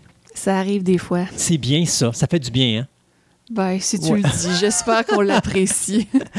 Écoute, euh, dans ma vie, je suis tombé en amour avec deux voix. La première, dans mon adolescence, j'étais tombé en amour avec Steve Perry, la voix de Steve Perry, que je considère être encore une des plus belles voix au niveau du rock euh, dans le domaine de la musique. Euh, Il y en a qui ne sont pas d'accord avec moi, je m'en fous, moi c'est mon opinion. Mais la deuxième, je l'ai découvert en écoutant euh, un épisode de la série Twin Peaks The Return de David Lynch. Parce que cette série-là, elle m'avait déçu. J'étais. euh, Bon, j'écoutais la série parce qu'il fallait que je finisse Twin Peaks. J'aimais Twin Peaks et tout ça. Et arrive l'épisode numéro 12, où est-ce qu'à la fin de chaque épisode, tu as un musicien ou un chanteur ou une chanteuse ou un groupe qui vient faire une musique euh, puis présentait cette chanson-là à un auditoire qui était le Roadhouse. Et arrive Lissy. Une voix qui m'a émerveillé à ce moment-là. Et je suis tombé en amour avec la voix de cette chanteuse-là. Complètement. J'ai été complètement ramassé. Et c'est la seule chose que j'ai aimé dans Twin Peaks The Return parce que c'est la seule chose que je me rappelle dans la série au complet, véritablement. Et à un moment donné, j'ai dit, bon, écoute, je vais aller, euh, je vais aller voir c'est qui ce personnage-là. Commence à aller écouter des chansons. Puis je me rends compte, d'abord, un, elle a une voix l'enfer, mais il n'y a pas juste ça. Est capable de faire n'importe quoi. Elle fait du disco, elle fait du country, elle fait du, fo- du folk, ça fait, elle fait plein d'affaires. Tu n'es pas capable de la setter dans un, dans un milieu Elle fait des collaborations avec des DJ. elle fait des collaborations, elle fait n'importe Elle fait même ce qu'on appelle des covers, c'est-à-dire qu'elle apprend des chansons. Comme là, je sais qu'il y a un film Hunt qui, euh, qui est sorti au cinéma, puis elle a repris une chanson de Rob Zombie, euh, qui est Dragula, qu'elle a refait une adaptation justement. Donc, tu sais, elle fait n'importe quoi. Elle a repris une chanson de Lady Gaga. euh, Bad Romance. Ouais, euh, qui, était, qui est personnellement supérieure à celle de Lady Gaga, mais c'est mon opinion personnelle encore là. Ça, c'est pas la mienne. Non, OK. Euh, mais, tu sais, je l'ai vu en concert à un moment donné avec, puis je t'en parlais avant qu'on rentre en honte, je l'avais vu en concert avec une, euh, une autre chanteuse country dont le nom m'échappe. Puis à un moment donné, elle, elle est l'invitée, puis la chanteuse country, c'est la grosse vedette. Et à un moment donné, ils font un duo ensemble. Et là, dans la chanson, le ton, le ton de, le ton de la voix doit monter. Et, et tu sens à un moment donné que Lissy, elle n'a pas de limite. Alors, sa voix monte, sa voix monte, et l'autre n'est pas capable de la suivre et elle l'écrase complètement. Et à un moment donné, tu te rends compte que Lissy est obligée de baisser son ton parce qu'elle se rend compte que là, elle est en train d'écraser l'autre. Et, euh, et c'est quand même, et c'est ça qui m'a impressionné avec cette femme-là, c'est cette voix-là qui a, qui a de l'air à avoir tellement de profondeur et tellement de force que tu as l'impression qu'il n'y a pas de limite. Et d'ailleurs, ma, chanson favorite demeure My Wild West. Et c'est une chanson qu'elle va jamais chanter en concert parce qu'elle dit, euh, je l'ai vu à un moment donné, euh, parce qu'il y a quelqu'un qui est dans la salle qui l'avait demandé. Elle disait, peux-tu nous la chanter? Puis elle essaie de la chanter, puis elle a quand même une coupelle de chansons dans le corps avant de la chanter, cette chanson-là. Et tu vois qu'elle est plus capable de se rendre à cette intonation de voix. Puis elle dit, ça, c'est la raison pourquoi je la. Euh, c'est une femme qui est très terre à terre. Elle a, elle a pas peur de parler à son auditoire. Puis elle dit, ça, c'est la raison pourquoi je la chante pas en concert. Parce que j'ai monté trop haut. Je suis capable de la chanter une fois si j'ai juste ça à chanter, mais si j'ai d'autres chansons à chanter, ma voix est pas capable de la toffer parce que la note est beaucoup trop haute. Puis quand vous écoutez Wild Wild West, à un moment donné, vous la sentez, là, il y a un moment donné où elle va dans un pic, puis tu te demandes comment qu'elle fait pour se rendre jusque-là. Parce que j'ai rarement vu des chanteurs ou des chanteuses se rendre à un niveau si élevé au niveau de, de- de- de la voix. Donc, je, je t'ai fait une demande, j'ai dit, ça serait le fun d'en parler, puis c'est pas quelqu'un que tout le monde connaît. Puis je pense que c'est une belle découverte. Effectivement, je pense que je partage son opinion euh, là-dessus. C'est quelqu'un Sauf sur Lady que- Gaga. Ça mérite, oui. euh, c'est c'est un, un talent qui, qui mérite d'être découvert. Loving you isn't the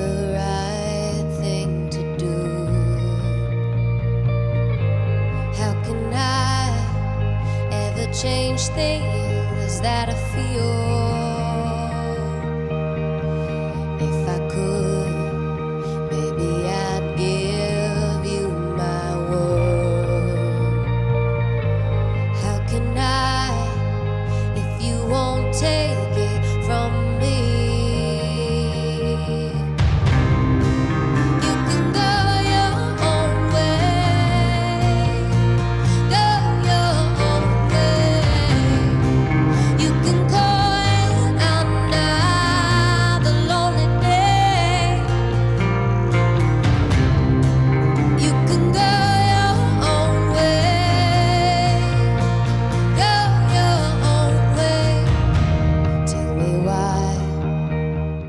Donc, Lissy. Donc, euh, Lissy, de son vrai nom, Elizabeth Corinne Morris. Euh, quand je parcourais un peu euh, sa collaboration, ses discographies, je me dis, bon, cette fille-là, elle doit être british, je peux pas croire, parce qu'on dirait que c'est surtout en Angleterre où ce qu'ils ont reconnu le plus son talent avec des collaborations comme avec Robbie Williams, par exemple, ou qu'elle a collaboré sur des tracks comme avec la BBC. Ouais. Mais c'est une chanteuse country folk américaine. Mais la- sa famille vient de Norvège. Exact. Donc, ses, ses souches familiales sont de la Norvège. Donc, c'est la raison pour laquelle en Europe, elle a énormément de popularité. D'ailleurs, si vous voyez un petit peu sur son site web, vous irez sur la page Facebook, je te dirais que quand elle va en concert, euh, je te dirais facilement 70 à 75% de ses tournées, de ses concerts sont donnés en Europe. Parce que c'est là que ça se passe. En tout cas pour elle.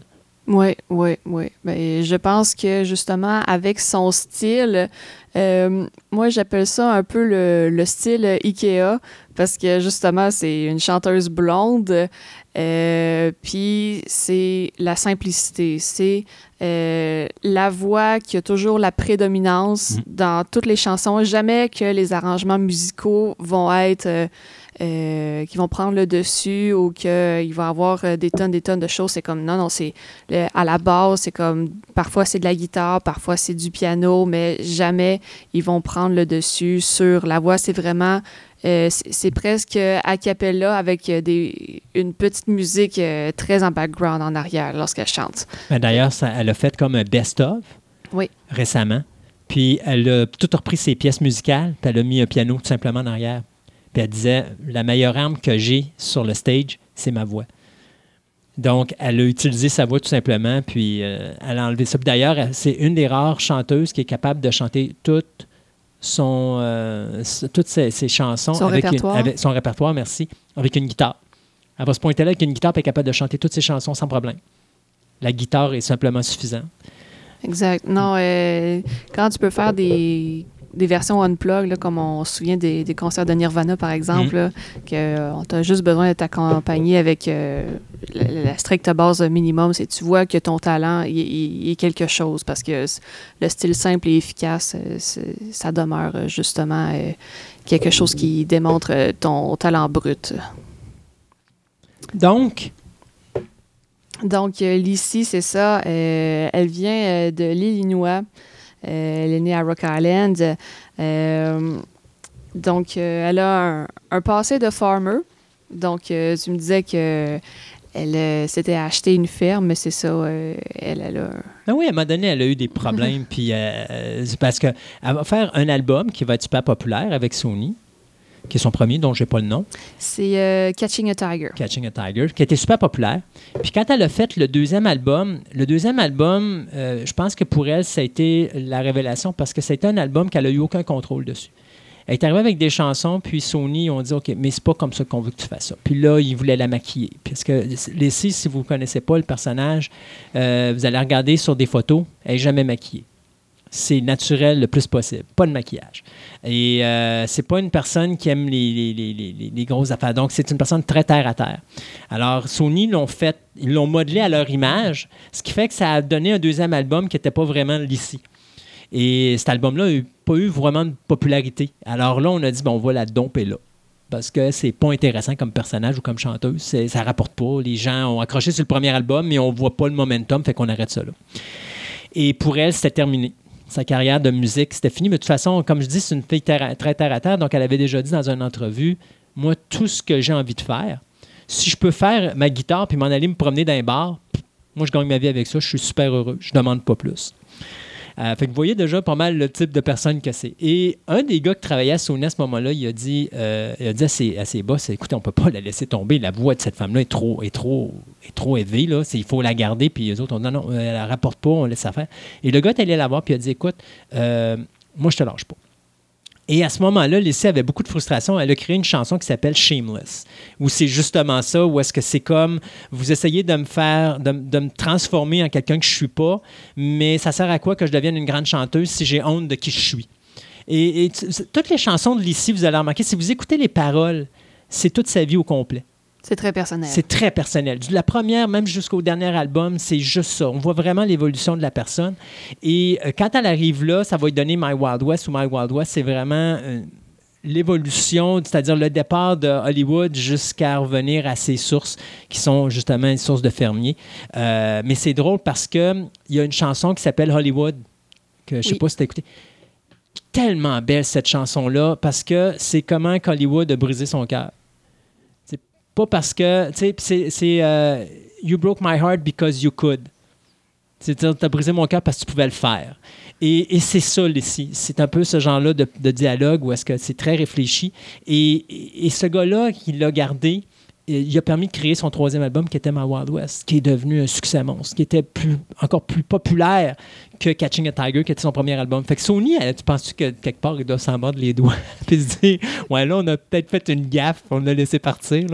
Oui, c'est là qu'on voit justement quand les producteurs de disques ont devant les yeux un nouveau talent puis qui réussissent pas à saisir l'essence de cette personne-là, Ouais. à quel point il, euh, c'est, ça peut soit euh, en résulter d'un, échec ou euh, d'une plateforme de, de lancer si euh, la personne a assez euh, retombé sur ses pieds. Oui, surtout que c'est une personne qu'on n'était pas capable de catégoriser. Exact. Puis comme Sony n'était pas capable de catégoriser cette personne-là, ils ont dit ben là, on ne sait pas quoi faire avec. Il faut que tu aies une étiquette, t'as pas le choix. Il faut que tu ailles une étiquette, exactement. Il faudra qu'on en parle des étiquettes au niveau de la musique. Ah oui, ça pourrait être euh, quelque chose. Donc, elle a fait Catching a Tiger. Oui, exact. Catching a Tiger en juin 2010. Elle a d'ailleurs été découverte euh, en 2008 par Lenny Kravitz à travers sa page MySpace. Euh, Ah, MySpace, ça pourrait être le sujet d'un autre chronique, ça. ça a été tellement euh, toute mon adolescence où ce qu'on découvrait euh, plein de bands. C'était une époque euh, fabuleuse. Fait que c'est un quelqu'un, une connaissance de Lenny Kravitz qui a dit Hey, va faire un tour sur cette page-là. Cette fille-là, elle a du talent. Puis justement, Lenny Kravitz l'a par la suite invité euh, à faire la première partie de sa tournée Love Revolution. Une des affaires qui m'avait épaté, je ne sais pas si tu as vu un vidéoclip de son premier band. Non. À l'origine, ils sont juste trois. Tu as Lissy qui joue de la guitare, tu as son bassiste, et tu as le troisième individu qui joue également de la bass, mais qui joue également du drum. Puis, dans certaines vidéos, il fait les deux en même temps. Il joue de la guitare, puis il joue son drum avec ses pieds. Et j'ai jamais vu un musicien être capable de faire ça. Et ce gars-là m'a tellement épaté, je l'ai déjà vu jouer trois instruments en même temps dans Ok- une vidéo de Ok, tu m'intrigues là. Il Ouais. faut, faut que tu mettes cette vidéo-là sur euh, la page euh, après la chronique. On va, on va essayer de vous trouver ça. Mais euh, je te jure, là, ce gars-là, tu sais, t'as, t'as son, t'as son bassiste, là. Oui. Puis t'as toujours le troisième qui est, mettons, si tu la regardes de face, là, il est toujours en bas à droite. Il est toujours en recul à droite, là. Puis tu vas remarquer à un moment donné, il y a des vidéos où est-ce qu'il joue, là. Puis tu vois qu'il joue de la guitare. Puis en même temps, il, il est en train de frapper sur son bass. Puis avec ses pédales, il fait de la bass. Fait qu'il fait deux instruments, même trois instruments par moment. C'est quasiment le, deux tiers de l'orchestre de, de- du band de Lissy. Et euh, d'ailleurs, quand vous écoutez Twin Peaks The Return sur le stage, ben, vous avez Lissy au centre, vous avez son bassiste qui est à sa droite à elle, et à sa gauche à elle, vous avez justement ce gars-là. Donc, j'ai pas le nom, j'ai jamais été capable de trouver le nom de ce musicien-là, mais j'aimerais tellement voir d'autres choses qu'il a fait parce qu'il est totalement hallucinant. Bon, ben, on fait un appel à tous. Si vous trouvez le nom de ce bassiste-là, s'il vous plaît, dites-nous-le. Ça vaut la peine. Mais euh, c'est vraiment impressionnant parce que, dans un certain sens, la bass puis le drum, euh, ça se rejoint étant donné qu'ils marchent avec le rythme. Mhm. Contrairement à la guitare puis la voix, qu'eux autres, c'est le côté mélodique de la chanson. Euh, J'ai vu des drummers, par exemple, euh, faire du lead vocal en même temps qu'ils sont euh, en train de drummer, par exemple, le chanteur d'Atreyu. Mhm. Mais euh, de ce que tu me dis là, la bass puis le drum, ça, je pense que c'est- c'est vraiment la première fois que j'entends parler de ça. Là. On va essayer de, de trouver ça pour un moment, une autre fois. Oui, parfait. Donc, on a parlé de Catching a Tiger. Mhm. Euh, par la suite, euh, ce qui l'a rendu populaire aux Éta- pas aux États-Unis, mais en Angleterre, justement, c'est elle a sorti un EP, je sais pas c'est quoi le... C'est comme nom des albums qui a pas beaucoup de chansons dessus. C'est comme. euh, Je sais pas c'est quoi le terme en français pour Ouais, un c'est EP. ça. Il n'y a pas vraiment de, de traduction. Mais des fois, tu sais, un- à l'époque, quand on avait des vinyles, c'était des. Tu avais la chanson maîtresse sur un côté, puis tu avais une autre chanson en arrière. là. Les B-sides. Ouais, c'est ça. Euh, c'était des 45 tours finalement. Ben, ils ont remplacé ça par, euh, par ce terme-là aujourd'hui. OK, OK. Fait que bref, euh, il y avait une chanson, euh, son cover justement de Bad Romance de Lady Gaga, qui est devenue populaire avant que le EP sorte. Puis justement, à cause de cette popularité-là, elle a décidé de l'inclure là-dessus, puis ça a fait boule de neige. Oui. Euh, ensuite, euh, à la radio BBC, elle a fait un cover aussi de Stairway to Heaven. Je ne l'ai pas écouté, mais apparemment que c'était quelque chose, ce cover-là. Euh, en mai 2011, VH1. euh, VH1, c'est euh, des, découvreurs de talent. C'est comme, en général, ils sont capables de, saisir si un, artiste a du potentiel ou non, parce que c'est eux autres qui ont, comme une liste de VH1 You Ought to Know Artists. Euh, Là-dessus, c'est là qu'ils ont mis des artistes comme Adele, Amy Winehouse, Bruno Mars, Ed Sheeran. Et là, justement, ils ont placé l'ici dans cette liste-là, qui est une liste très limitée. VH1 You Ought to Know Artists. You Ought to Know Lizzie. Non.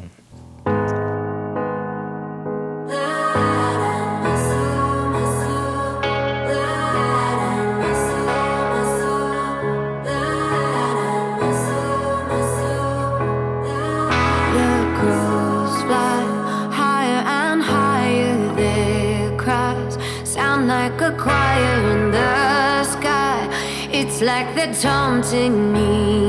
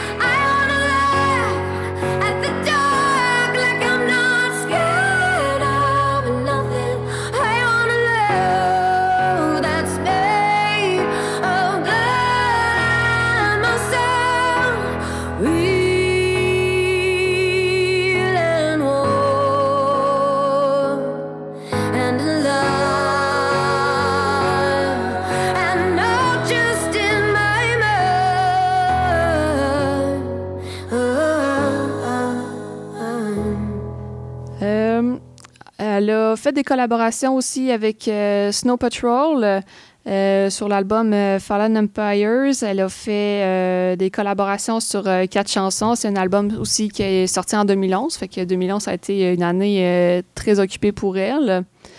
Au début 2012, euh, encore pour BBC, elle a fait un cover. Je pense c'est un de mes covers préférés que ce que j'ai entendu hier. C'est le cover de Fleetwood Mac, You Can Go Your Own Way.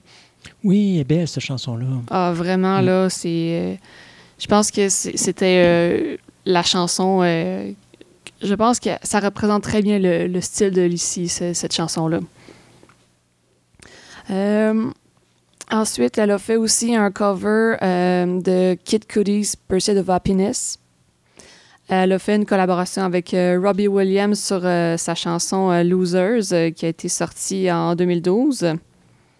Et euh, en novembre 2015, c'est là qu'elle a sorti son album My Wild West.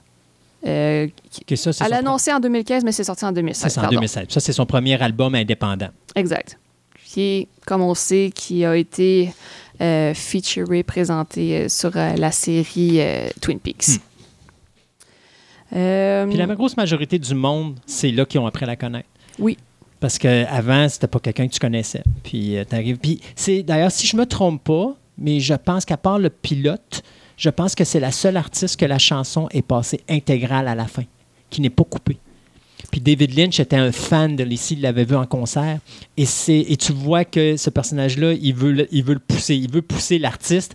Et c'est la seule chanson qu'il n'a pas coupée à la fin du générique de Twin Peaks The Return. Ah, c'est Ouais. intéressant, ça, ça parle beaucoup. Oui. Elle a fait aussi un cover euh, de Johnny Mitchell, River. Elle a euh, fait ça pour euh, le temps des fêtes. Puis j'ai vu aussi euh, sur YouTube euh, qu'elle a fait un cover de Nothing Else Matter de Metallica. Oui. Mais elle fait beaucoup de covers. Oui, elle est très forte là-dedans. Cover, c'est euh, pour que les gens qui nous écoutent comprennent, c'est une adaptation. Oui. Si on peut dire ça. C'est un genre de remake là, de, de la chanson. Une réinterprétation d'une chanson d'un artiste connu. Puis quand elle réinterprète, elle réinterprète pas juste pour copier. Là. C'est, elle, elle- met sa touche personnelle. elle prend la chanson puis elle la transforme pour les c'est, vraiment différent sur certains niveaux. Là. euh. Euh, c'est pour ça que je pense que ça marche aussi bien. Puis c'est probablement, tu me diras si je me trompe, mais une des artistes que je trouve qui fait les meilleurs covers pour ça, justement. Parce que quand elle fait quelque chose, elle fait pas juste une co- un copier-coller. Elle va vraiment le transformer pour elle. Oui, pour euh, justement les, les adapter à son style. Euh, je pense qu'elle fait un très bon travail pour ça. Euh, J'ai entendu beaucoup des, des artistes euh, qui font des covers. Puis moi, je dis toujours, quand tu fais un cover, c'est faut que tu essaies de dépasser l'original. Sinon, ça vaut pas la peine de faire un cover. Faire quelque chose de différent. Aussi. Parce que des fois, tu peux avoir. Tu peux arriver avec une pièce qui. Tu peux pas retoucher parce que c'est parfait comme pièce, mais tu vas la modifier pour y donner un autre style qui, des fois, va. Tu sais, j'ai déjà. J'ai pas de nom qui vient en titre, mais j'ai déjà des, des covers, des, des chansons que c'était comme du gros hard rock. Puis il y a quelqu'un qui fait un slow avec. Puis ça passe parce que tu dis, OK, c'est totalement différent. C'est va, ça va pas du tout dans le même sens de l'original, mais tu écoutes autre chose avec cet original-là, puis ça passe bien. Pour moi, personnellement, le meilleur exemple d'un résultat parfait d'une adaptation en cover, c'est la version de Gary Jules de Mad World Que j'ai pas entendu. que tu n'as pas entendu. Ah, ça Ah, manque à ta culture. Ça va venir, ça va venir. Tu Ça vas me venir, présenter oui, ça. Oui. Exact. Donc, euh, ça fait pas mal le tour pour euh, les données un peu biographie euh, de Lissy. Donc, euh, c'est vraiment une artiste à découvrir. Donc, elle fait des excellents covers et euh, sa voix, vous allez tomber en amour avec, c'est certain. Euh, je dirais que quand on écoute ses chansons, on sent des influences tantôt des Cranberries, tantôt d'Adèle, euh, mais c'est toujours avec son propre style.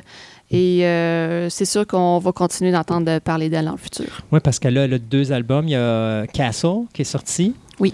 Puis il y a celui justement que je vous parlais de la rétrospective, c'est euh, When I'm Alone, je pense. Si je me trompe pas, de rétrospective. Ou un piano rétrospective, c'est tout ça? Hmm, je je ne saurais dire. Ah, Damn! Mais euh, non, sérieux, ça vaut vraiment. Moi, je, je- je vous le dis, c'est rare, j'accroche sur une chanteuse comme ça. Ah oui, de When I'm Alone de piano rétrospective, Bon. 2019. Pas si pire. oui, puis c'est ça, puis c'est son, son dernier. Puis euh, d'ailleurs, je pense qu'elle a passé quasiment toute l'année à faire de la promotion pour cet album-là, où est-ce qu'elle partait avec un pianiste qui fait partie. Parce qu'elle a, elle a trois bands. Elle a son vieux band, euh, que des fois, elle va euh, des prestations, euh, surtout quand elle va dans le coin de Los Angeles et tout ça, parce qu'elle était là dans ce coin-là, puis ces, ces- ces deux musiciens-là restent dans ce secteur-là. Quand elle est revenue, puis qu'elle a acheté sa ferme, si je me trompe pas, je pense que c'était en, en Ohio, elle s'est créée une autre band, où là, il y a plus, tu as, deux, euh, deux guitaristes, donc c'est deux femmes, puis tu as un, un gars qui fait du, euh, du synthétiseur, qui d'ailleurs, notre monsieur, là, le troisième instrument que je te parlais tantôt, là, c'est un synthétiseur. Oui, OK. Il, il fait du synthétiseur en plus de faire de la basse, en plus de faire de la guitare. Puis, euh, tu sais, regarde, ce bonhomme-là, c'est une machine. Et euh, il a également son drummer. Elle a également son drummer. Donc, ça, c'est son deuxième band. Mais elle a son traveling band qui est en Europe. Donc, elle a un autre band en Europe aussi, euh, que quand elle va en Europe, elle n'amène pas son band des États-Unis là-bas, ça lui coûterait trop cher. Fait qu'à ce moment-là, comme c'est une indépendante, elle coupe les frais le plus possible, puis elle fonctionne avec son band qui est de l'autre côté. Et un des, euh, musiciens du band, qui est un pianiste hors pair, c'est lui qui a fait la tournée avec elle du piano rétrospectif, parce qu'elle a fait une tournée et aux États-Unis et en Europe, mais continuelle. Des fois, elle pouvait faire un concert à New York, puis le lendemain, elle était en Angleterre, puis deux jours plus tard, elle était retournée au Minnesota, puis après ça, elle repartait en Europe. C'était l'enfer de la voir aller. C'était continuel. Mais, euh, mais c'est ça. C'est, genre... Tu sais, je voulais en parler parce que c'est le fun. Dans le domaine de la musique, on ne comprend pas à quel point, des fois, ça peut être dur comme milieu. Là, tu as une femme qui s'est faite brasser à cage parce qu'elle s'est dit t'es pas assez bonne pour nous autres. Puis au lieu d'abandonner, ben, c'est sûr qu'il y a eu du monde qui sont venus en arrière puis qui l'ont pris, mais elle s'est créée une carrière indépendante, ce qui est extrêmement difficile Exact. parce qu'il faut penser à tout. Tu prépares tes tournées, il faut que tu crées ton band, il faut que tu pratiques avec ton band. Tu penses à tout, il faut que tu penses aux dépenses, il faut que tu payes tes affaires, tes artistes, ça. T'es une entreprise à toi tout seul. Tu es une entreprise à toi tout seul. Elle va s'acheter une ferme. Donc, elle va rester sur sa ferme. Euh, puis, elle, elle travaille sa ferme en même temps que de s'en aller à l'extérieur faire ses tournées de, choses. Puis, en plus de faire, c'est d'écrire des chansons, de produire ses chansons, tout ça.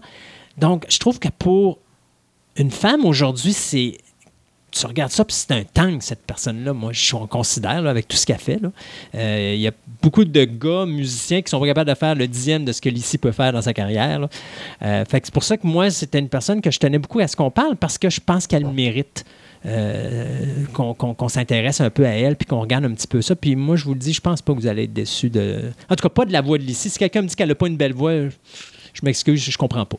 Tu as parlé beaucoup de Mild Wild West, qui Oui. était ta chanson préférée, mais selon moi, opinion personnelle, Mhm. la chanson qui représente le mieux son talent, c'est euh, Blood and Muscle. Oui, qui est une très belle chanson, qui fait partie justement de. C'est sur Castle, cet album, ce- cette chanson-là, son dernier album? Je pense que oui. Ouais. Oui, effectivement. Belle chanson. Merci beaucoup, Marie-Camille, de m'avoir fait plaisir et d'avoir parlé de Lissy. Ça fait plaisir. Et puis, euh, on va parler de plein d'autres choses de musique là, dans les prochains, les prochains mois. J'en suis certain, ça va être le fun. Ça va continuer. Yes! Bye bye.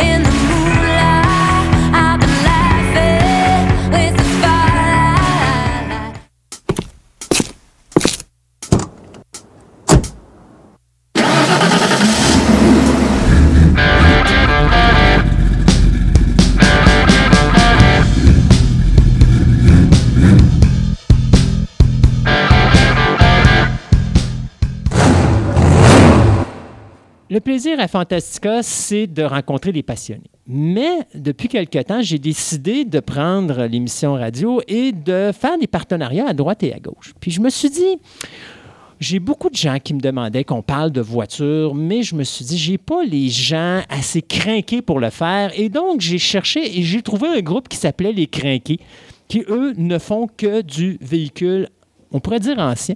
Et je suis avec un des fondateurs de ce regroupement-là, qui est M. Jacques Saint-Pierre. Bonjour, M. Saint-Pierre. Bonjour, M. Christophe.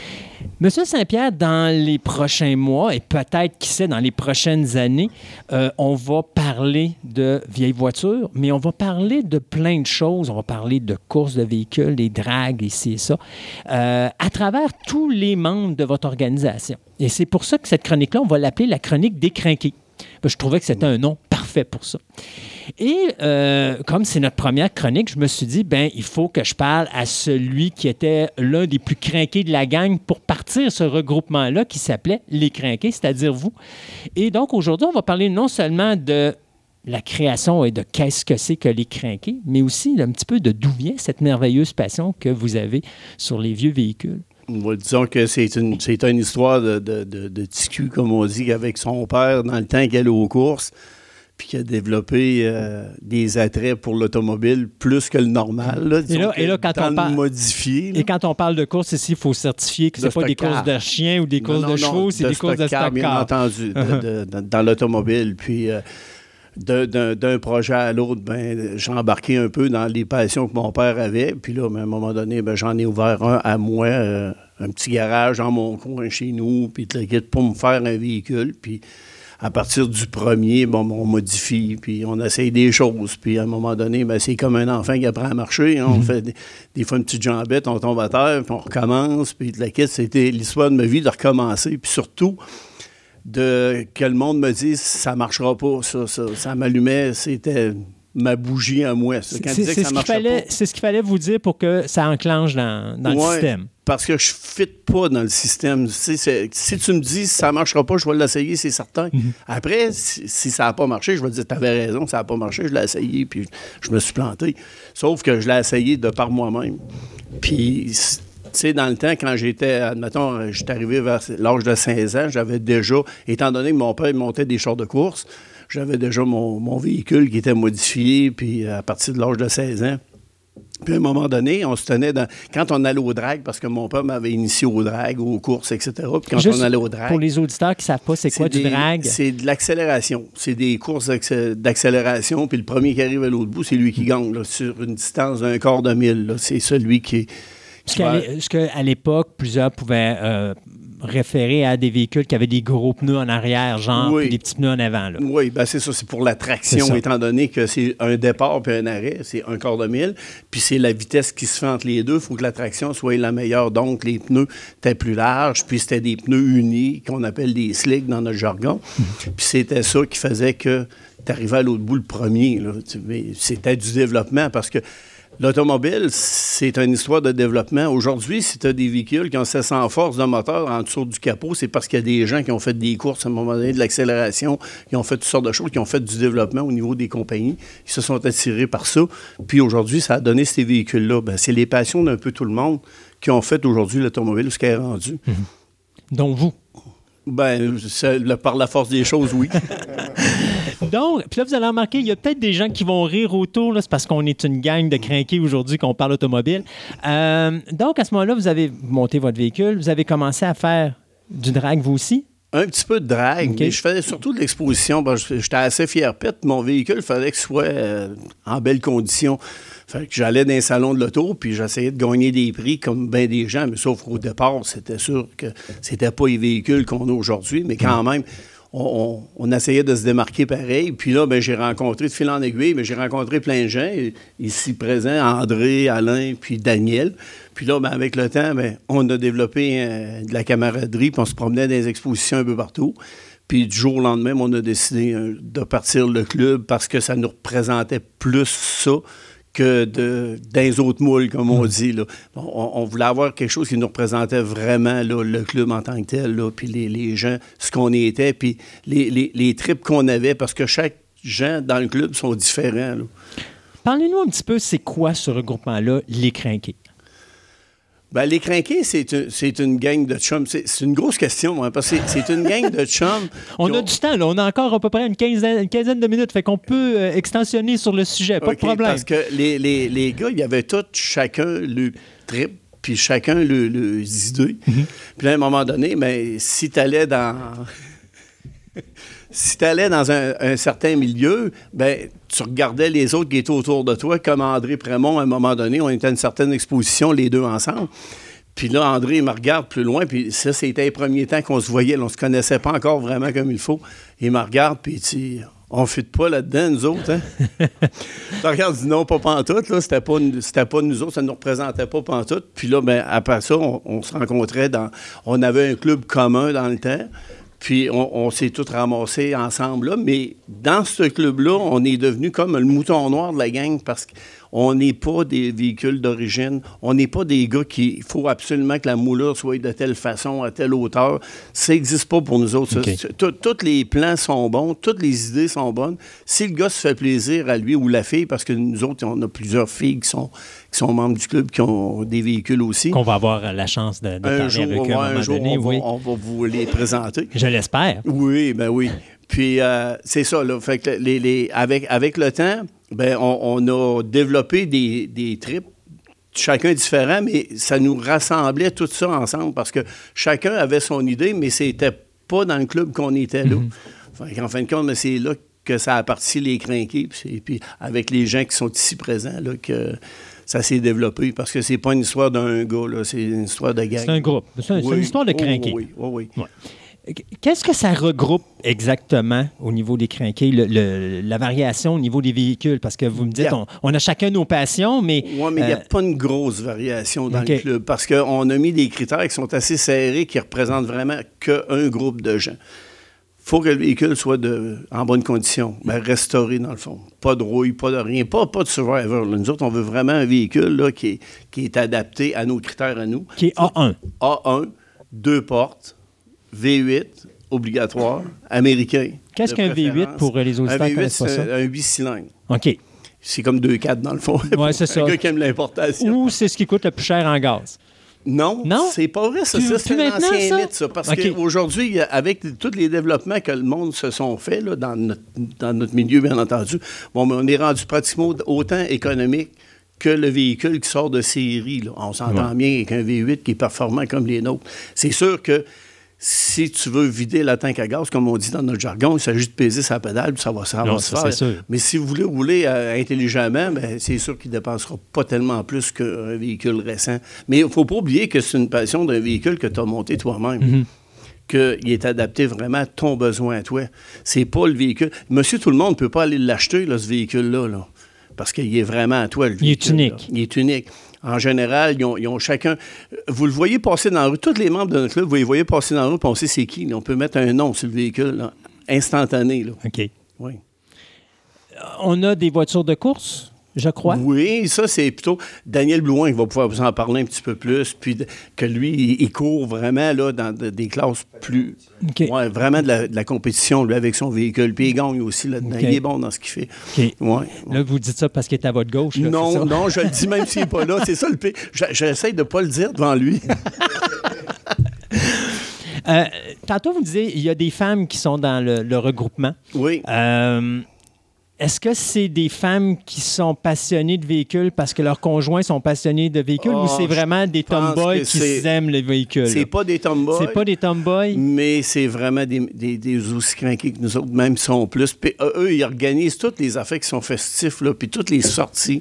Admettons, on, on décide qu'on va au lac Georges, ben, ils ont spoté les centres de choses qui sont, quelles sorties qu'ils vont faire, où qu'on va aller manger le soir, puis euh, c'est tout réglé. Oui, autres, ça, c'est ça. Ça, c'est le, le- le niveau organisateur de, des Ouais, c'est, eux, là, c'est eux autres qui tiennent. à- On vient justement de faire euh, notre, euh, notre soirée de fin d'année, là, puis euh, Daniel Blouin qui a organisé ça. Il a, il a- il a- il a- il a- il a engagé un orchestre, puis on a loué une salle, puis on a fait un show vraiment ça la coche, là, puis vraiment un bon show là, qui, qui a été fait, là, que le monde a pas mal aimé. Quand on dit que euh, le trois quarts de la salle danse, là, ça va bien. là. Ouais, ben, c'est sûr qu'avec des dames, ça aide beaucoup.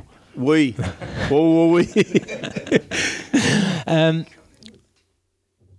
dans les autres activités que vous avez, euh, je pense que vous faites des expositions. Oui. OK. Est-ce que vous avez une façon de procéder pour vos expositions? Est-ce que vous êtes euh, similaire que les autres types d'expositions qui existent ou vous faites une compétition entre vous autres ou y a-t-il un Euh, système non, de points? l'exposition, nous autres, on a, on organisé comme euh, au Fleur de Lys, il n'y a pas tellement longtemps, ou ce que vous nous avez vu d'ailleurs. Mhm. On organise un show là-bas. C'est pas nécessairement rien que des membres du club. Il y a des clubs amis comme le Club Mustang qu'on on voit assez souvent un peu partout. Puis les gens, on est assez proche d'eux parce qu'ils ont, des V8 américains, même si c'est juste des Mustangs, quand même, ça se rapproche à nous.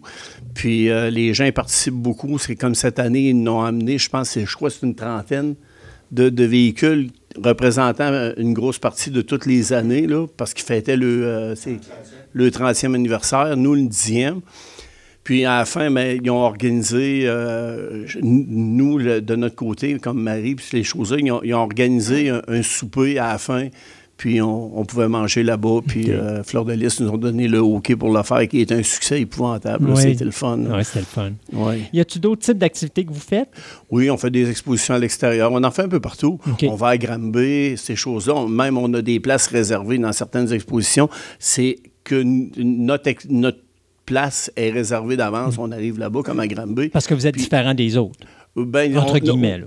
oui, puis non, c'est c'est que avec le temps, mais ils ont fini par connaître, ils savent quel genre de véhicule qu'on a, puis en général, on se fait inviter hein, parce que les véhicules sont impeccables. On se promène une gang, on décide qu'on on- on descend à Trois-Rivières, ou manger une bouchée, puis on est une dizaine, on arrête à quelque part, ça fait quasiment une exposition, là, parce que le monde se ramasse autour, puis ça nous pose des questions, puis c'est assez spécial comme ambiance. là. Bon, mais ces choses-là, nous autres, ça, on les vit quand même pas pire, puis, on- puis plus ça va, plus le club est invité pour participer dans des, des activités. Là, puis c'est plaisant parce qu'on on est comme des chouchous là, à quelque part. On, on va au lac Georges, puis au lac Georges aux États-Unis, puis on, on a un, un parking réservé, euh, ça amène. puis on, on réussit à faire des choses que ben des. c'est- Tu sais, quand on dit ça se fait pas.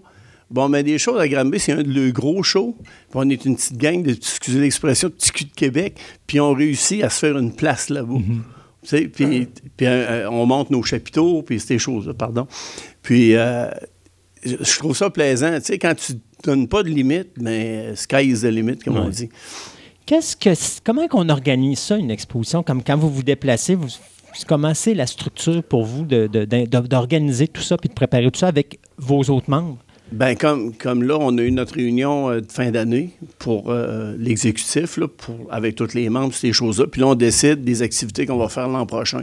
Des gens nous arrivent avec des thèmes ou des choses, euh, admettons, comme Régent Martel, lui, décide qu'il fait une, euh, une de blé fait qu'il fait ça à large, comme on dit, puis on invite tout le monde. Ben, on sait que l'épluchette va se faire chez Régent à telle date.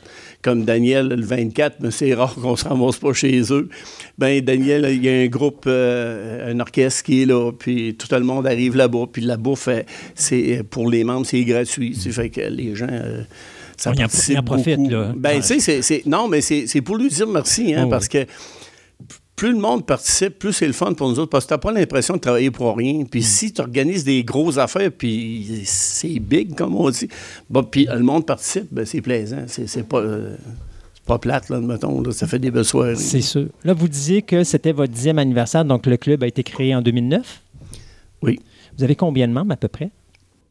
Entre 70 et 80. Je peux pas vous dire exact, c'est pas moi qui tiens le décompte. Mais en général, c'est à peu près ça. Mais surtout avec les critères qu'on a, c'est sûr qu'on ne peut pas se ramasser avec 500 membres. là. Parce que les véhicules, il faut vraiment que trois personnes soient d'accord que le membre. Et, Tu peux pas juste être membre parce que tu as un, un beau véhicule. Il faut que l'attitude du gars soit là aussi.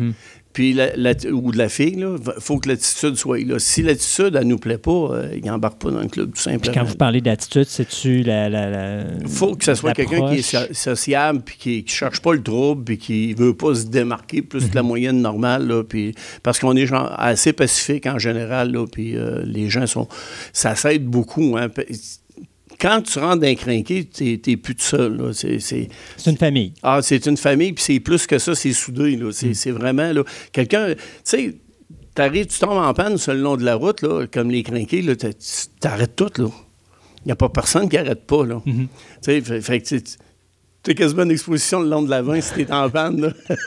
Mais c'est ça, là, tu sais, puis les gens, ça, ça jase, ça, ça leur fait quasiment plaisir si tu tombes en panne des fois. oui, là. OK.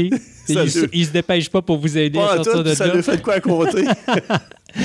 Euh, au niveau de la participation de vos membres, parce que vous êtes une grande famille, euh, la communication se fait comment quand vous avez un événement puis demandez à vos membres est-ce que vous êtes intéressé à participer à, à cet événement-là ou pas? Ben, les, les- les- les- comme les activités qui sont préorganisées, bon, ben, les gens, on a un départ qui est à telle heure, à telle place, qui est ciblé d'avance. Puis là, les gens viennent, admettons, comme on, se dit souvent sur le boulevard du Plessis pour les, sorties que ça, ça arrive sud. Bon, ben, à, 9 h à Duplessis, le départ se fait là pour tel ou tel endroit. Puis euh, ça arrive nord, c'est une autre place, mais c'est comme ça en général. Puis si on organise des, comme des petites shots vite, là, on va dire en fin de semaine, on aimerait ça aller au lac de chemin, on envoie ça sur Facebook, puis on dit, bon, on se rassemble à telle place, puis on part. Puis ça arrive souvent où on va manger à telle place, euh, puis on fait une randonnée en même temps. Puis ça peut être une randonnée, ça peut être une exposition, ça peut être aller aux courses. Euh, C'est euh, comme une des dernières qu'on a faites, on est allé au zoo. Euh, Meller, ouais, c'est ça, au zoo Meller. Puis euh, on a fini ça au, au stock car, là, OK. en fin de journée. Là, tu sais, fait que c'est- c'est- c'est- ça- des fois, ça se décide, là, c'est un, petit coup de tête, puis c'est- c'est fait. Là. Est-ce que ça peut apporter des problématiques quand vous organisez quelque chose s'il y a trop de monde qui participe? Parce que, euh, à un moment Trop- donné, tu as 30, 40, 50 ou 60 voitures qui s'en vont à, mettons, à Chicoutimi. Euh, C'est c'est- c'est pas évident. Non, c'est c'est vraiment planifié d'avance. Parce que les, les hôtels, on- en général, nous, on est tous à l'hôtel là, quand on va dans les activités. Fait que c'est- les places sont louées d'avance. Comme là au Castel. avant Donc, à ce moment-là, vous ne pouvez pas arriver et dire, OK, toutes les gens qui sont là, on va aller à telle place. Il faut quand même que les gens disent, on va être présent. Oui, c'est ça. Ceux, ceux qui arrivent à la dernière minute, il y a des chances qu'il n'y ait pas de, de place. là, Mhm. pour, c'est, certain que c'est tout le temps du travail un peu de longue haleine. Comme quand on va à Granby, c'est sûr qu'on on a un plan. Puis, on, où est-ce qu'on est dans l'hôtel, avant de partir, on fait une pré-réservation pour l'année après. Puis, Mhm. l'année après, mais si tu y vas, tu y vas, puis ta place est réservée. Quelqu'un qui veut embarquer chez les crinqués, c'est quoi qu'il faut qu'il fasse? Ben, il faut qu'il y ait un véhicule restauré, comme je vous disais. Ça les aide beaucoup, ça, c'est sûr. oui, puis les critères, ben, c'est un véhicule qui soit restauré. Mais ils la- communiquent comment avec vous? Est-ce qu'ils communiquent par Facebook? Est-ce qu'il y a des. Ça peut être sur Facebook, Ok. ça peut être appelé un des membres, ça peut être, ça peut être quelqu'un qui te propose. En général, c'est quelqu'un qui te propose un une personne. OK. Puis on, on regarde le véhicule, on regarde le. le hein? Ouais, on a un site aussi que Mhm. on peut s'inscrire en ligne. Mais sauf que ça ne veut pas dire que cause que tu es inscrit en ligne, tu envoies ton chèque, Non, que que ça va passer. C'est pas sûr. Puis là, à ce moment-là, donc, euh, il y a des gens qui vont regarder le véhicule de la personne. Donc, il y a c'est combien de personnes? C'est- on, on, on établit ça à trois personnes. OK. pour être sûr là, que ça soit impartial, là, tu sais, que chaque, ça soit tranché. euh, OK. ouais. Parfait. Puis à ce moment-là, la personne, à partir du moment que son véhicule est accepté, elle rentre dans le groupe. Oui. Puis elle aussi, bien sûr. Parce qu'elle Oui, aussi, il faut oui, qu'elle oui, fait partie du véhicule. Oui, oui, elle fait partie aussi de ouais, l'intégrité de, de tout. Anecdote du club amusante. Il doit y en avoir une quantité industrielle après 10 ans. Je fais juste Ah voir oui, ce qui se passe On a certains aujourd'hui. gens dans le club qui ont des GPS. Les, là, que- les- les auditeurs ne le voient pas, là, mais depuis le début de Ouais. cette entrevue, il y a beaucoup de gens qui vous essuient le front parce que vous étiez un petit peu nerveux au début, donc il y avait un petit peu de sueur et tout ça. Donc, Oui. on sent ici le familial et le partenariat du groupe. Mais euh, des anecdotes qui se sont passées à travers le groupe qui seraient amusantes? Bon, C'est votre temps de prendre votre vengeance sur certaines personnes non, disons que je n'irai pas trop fort parce qu'ils vont revenir à un moment donné. Mais moi, je peux dire que là, deux ans, on était à Epping, puis moi, personnellement, je m'astinais avec mon GPS, puis euh, je me suis ramassé en Massachusetts. puis là, ben, ça a pris toute toute une histoire pour euh, revenir à Epping, parce que c'est là, c'est perdu. OK. Euh, dans votre carrière de crinqué, votre véhicule favori que vous avez euh, rebâti? Ben, j'ai mon beau Mont 67 que j'ai depuis le début. là. Ça fait quand même un bon bout de temps. là. Puis lui, ben, disons que je j'ai pas le droit de le vendre parce que ma femme ne veut pas. C'est une bonne raison, ça. oui, oui, oui. Mais pourquoi le Beaumont 67? Ben, c'est parce qu'il est confortable. Puis il est plus adapté à mes besoins, moi. Là. Je l'ai monté plus rider là, pour être capable de faire l'exposition puis me promener. J'aime mieux aller voir mes, mes, mes chums varger sur le véhicule. Le mal de dos, ouais. Oui, non, mais c'est ça. Il était adapté pour moi. Puis euh, c'est correct. là. C'est- ça va bien. Puis il est, il est fiable. Puis l'avantage avec les crinqués, c'est que vous n'êtes pas obligé de respecter l'époque. Donc, à ce moment-là, On vous pouvez mettre un, rien un banc chauffant crinqués, ouais. qui vous Ouais. permet justement, avec un petit Oh, ouais. truc massage en arrière pour vous aider. Donc, pas encore rendu là, mais ça peut venir. Est-ce qu'il y aurait des choses à rajouter euh, avant qu'on termine cette euh, magnifique entrevue avec vous aujourd'hui? non, on a fait pas mal le tour. J'ai mes amis qui vont être capables de vous en compter aussi des choses. Bien, c'est ce qu'on va avoir dans les prochaines chroniques. Euh, Oui, oui. On va avoir différents membres qui vont venir nous parler d'un véhicule spécifique ou encore d'un style. Euh, on va parler de course, on va parler de plein de choses, mais c'est ça l'idée de... Mais dans le club, on prend comme Alain. là, lui, il y a des motos, il y a skidoo, 56 affaires. là. Chacun son histoire. Il n'y a pas personne qui est banal. là. Tout le monde est un peu assez complet. Et c'est ce qu'on va connaître, Oui. ces gens-là merveilleux Oui, oui, qui vont nous parler de leur passion dans le, domaine le véhicule. trip, moi, je- dans, dans mon jargon, moi, je le trip de TQ. Ouais. À un moment donné, tu as, une idée quand tu es jeune, puis tu regardes ça, puis tu regardes les gens, tu te dis, hey, ça va pas, j'aimerais ça un jour être comme ça. Mais un jour, c'est rendu là. là. C'est de le faire à un moment donné. Peu importe. C'est certain qu'il n'y a rien qui se fait tout seul. Puis c'est pas facile. Puis la madame, quand tu montes un auto, on parle de 4-5 ans des fois, Mm-hmm. c'est pas tout le temps évident là, pour elle, là, parce que c'est du temps que tu mets sur ton auto, tu la mets pas avec elle. là, puis Oui. tu sais, ça- comment je dirais ça, ça use un peu un couple à cer- à certaines places là, pour des choses. Mais si elle embarque dans ton trip, là, ça va bien, là, ça va loin aussi. Surtout si on a besoin de quelqu'un en dessous pour... euh, pour ça, tenir la clé, pour ouais. tenir la clé le temps qu'on visse. Pour finir, euh, si, parce que vous avez 10 ans d'existence, si on voudrait regarder dans le futur, y a-t-il des choses qu'on n'a pas encore accomplies du côté des crinqués qu'on aimerait voir arriver? Oh mon Dieu, il y en a tellement d'affaires qu'on voudrait faire. Là. Tu sais, les, les- puis là, c'est rendu que, euh, mettons, on a développé un niveau drag. On parle pour la drague. Là, les gens sont rendus vraiment, là, d'un à l'autre, de plus en plus meilleurs. Que, puis, puis ils montent à des niveaux que tu dis, ça se peut pas. Là. Tu sais, tu- regardes ça aller. Là, puis dans, dans plein d'affaires, là, que les gens, ils développent des choses que c'est merveilleux. André s'est fait un resto mode il n'y a pas longtemps avec son dart. Il va vous le compter tantôt.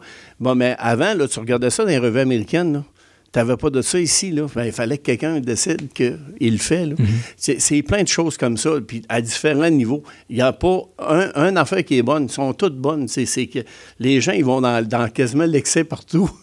C'est ça, la beauté du club. Parce que tu regardes le trip du gars, puis t'embarques dans son affaire. Nous autres, ils ne sont pas jaloux, les gens chez nous. là. Quand quelqu'un fait de quoi, puis qu'il gagne ou bien qu'il arrive n'importe quoi, on est tous contents pour lui. C'est- pas de la jalousie. On est fiers. c'est le contraire. Plus ils vont loin, plus nous autres, on va loin aussi. Et plus les crinqués vont loin. Ben oui. de- Parce par que la famille choses, va ouais, avancer La gang, la gang avance au Exact. complet. là. Oui, oui, c'est ça qui est plaisant. Monsieur Saint-Pierre, merci. Comme vous avez vu, c'était pas si pire que ça. On a réussi à survivre On, cette on a entrevue. survécu. Et vous avez été le premier pour montrer aux autres c'était quoi finalement à être en entrevue à Fantastica. C'est vraiment pas si difficile que ça. non, ben, ben, je vous remercie beaucoup. Ben, c'est moi qui vous remercie. Et puis merci d'avoir fait ce lien avec cette organisation incroyable avec qui on va pouvoir échanger dans les prochains mois et peut-être les prochaines années. Ah, Il n'y a, pas de quoi, on est ouvert à tout. Génial. Merci Ah, beaucoup. Bonne journée. Bye bye. Merci.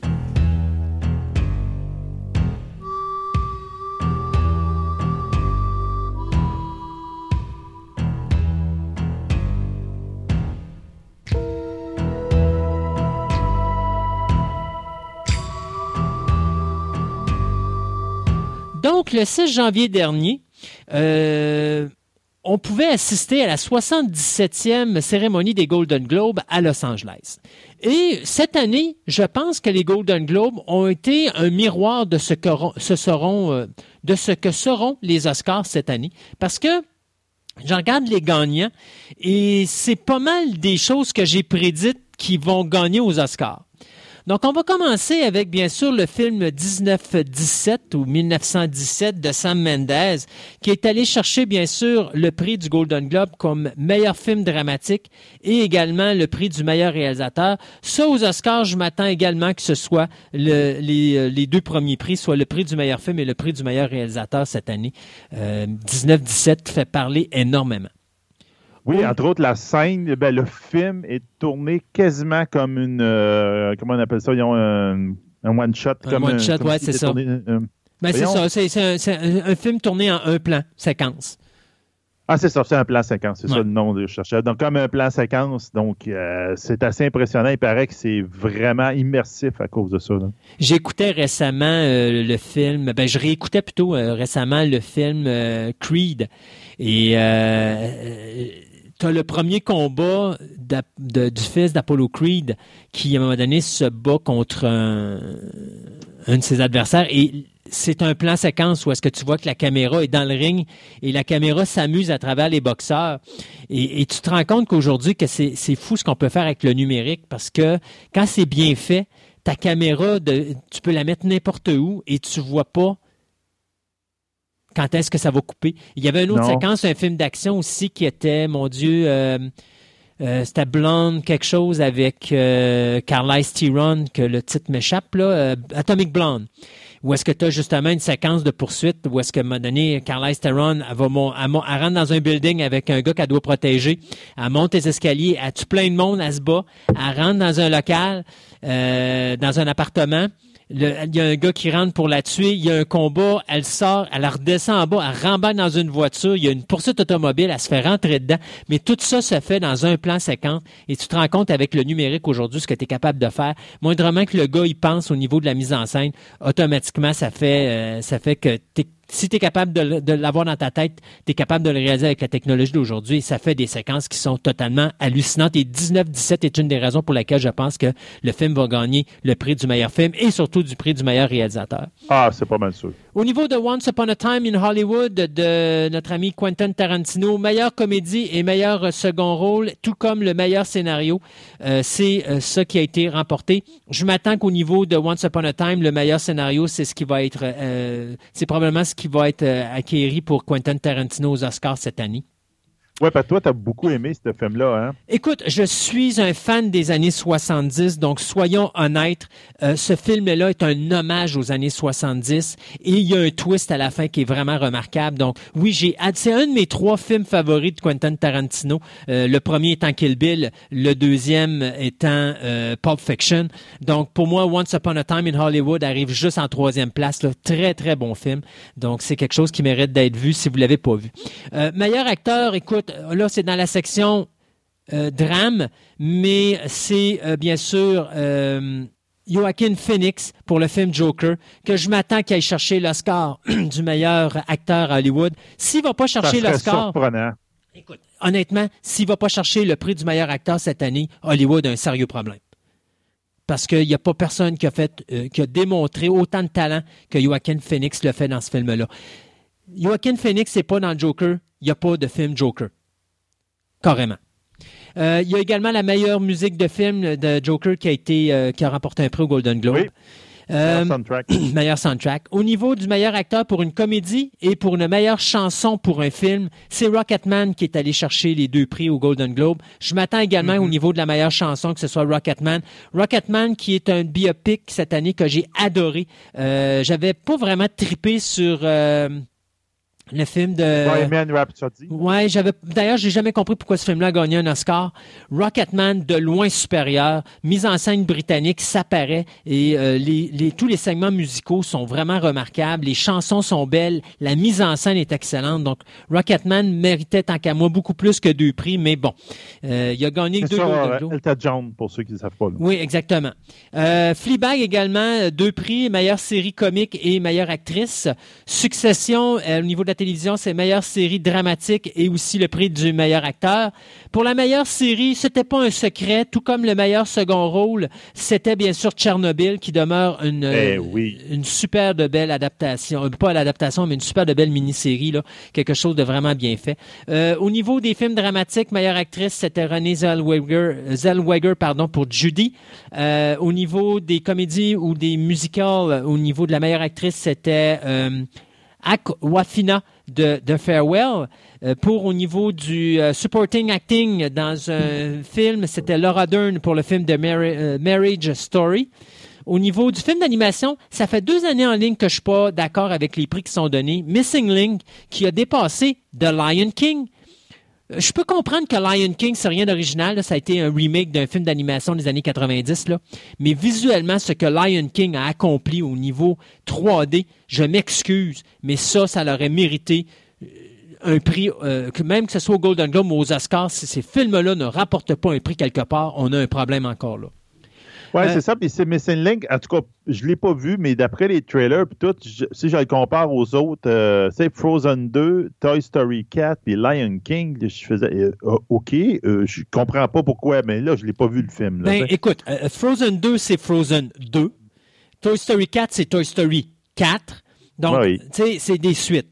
Mais Lion King, même si c'est un remake, la qualité du graphisme, personne, tu sais, que le monde ait aimé ou que le monde ait détesté, là, il y a personne qui peut m'arriver et me dire, Christophe, le, le- le graphique 3D était merdique. C'est pas vrai. C'était d'une haute gamme de qualité et Missing Link a aucune compétition là-dessus. Il pouvait pas compétitionner avec ça. Mais on s'entend que Lion King, la technologie de ça, c'est Jungle Book. Oui. Il l'a mis en point. Puis, je sais pas, j'ai pas vu Lion King, la, la nouvelle version. Ah, mais- c'est un délice. Mais Jungle Book il était déjà quasiment parfait, là, tu sais. Donc, peut-être c'est pour ça. Ils ont dit, ah, ben, soit la technologie, c'est dans l'autre, là. On, Non, on- c'est même pas comparable. Je te le dis, là, il n'y a rien Ouais. qui s'est fait comme The Lion King au niveau de l'animation 3D. C'est un top, là. Tu vas l'écouter, tu vas dire, tu tombes en amour avec le visuel. C'est tout à, fait- tout à fait époustouflant. Et tu ne te tannes pas après 100 minutes, là. Tu te tannes pas d'écouter The Lion King. Rapidement, euh, le meilleur film d'étranger, ben ça, tout le monde le savait, c'est Parasite. D'ailleurs, il y a une série de HBO qui s'en vient, qui va être un genre de remake et une continuité. On va extensionner cet univers-là du film euh, Parasite. Euh, au niveau des une actrice pour une série de télévision dramatique, Olivia Colman pour The Crown. Du côté de la même chose, mais au niveau de la comédie musicale, c'est euh, Rami Youssef pour Remy. Euh, best performance pour euh, by an actor dans une limited series, ben, c'est Russell Crowe pour The Loudest Voice. Euh, au niveau d'une actrice pour une série limitée, c'était Michelle Williams pour Fossé Verdon. Et finalement, euh, la meilleure actrice cette année pour une, euh, un rôle euh, secondaire, euh, c'est Patricia Arquette pour The, euh, The Act, qui est totalement méconnaissable. Excellente interprétation de Patricia Arquette. Ça fait du bien de la revoir en forme comme ça. Il y a deux prix qui ont été donnés aussi pour souligner des carrières. D'abord, c'est drôle à dire, Tom Hanks qui vient d'avoir son prix pour sa pour euh, de sa carrière. Donc, il a eu le lauréat de Cecil B. DeMille. Et euh, le deuxième prix, bien, c'est le prix Carol Burnett qui a été donné à Hélène DeGeneres. Euh, donc, deux grandes stars, un de- du cinéma et l'autre de la télévision, qui se font donner des prix pour souligner leur carrière. Sébastien, c'est tout pour euh, cette émission? Ben oui. La 68 est en canne. Et euh, juste vous rappeler que dans les prochaines semaines, on va avoir notre émission spéciale de la Saint-Valentin. Euh, donc, moi, d'après moi, ça va être l'émission 70, donc pas la prochaine, mais l'autre d'après, sur le steampunk. Et euh, on vous invite à être présent pour ce spécial-là qui va être vraiment intéressant. On a des belles entrevues pour vous pour euh, expliquer c'est quoi cet univers du steampunk. Et d'ici là, bien, on vous dit soyez prudents sur les routes pour être avec nous pour la prochaine édition de Fantastica. Fantastica.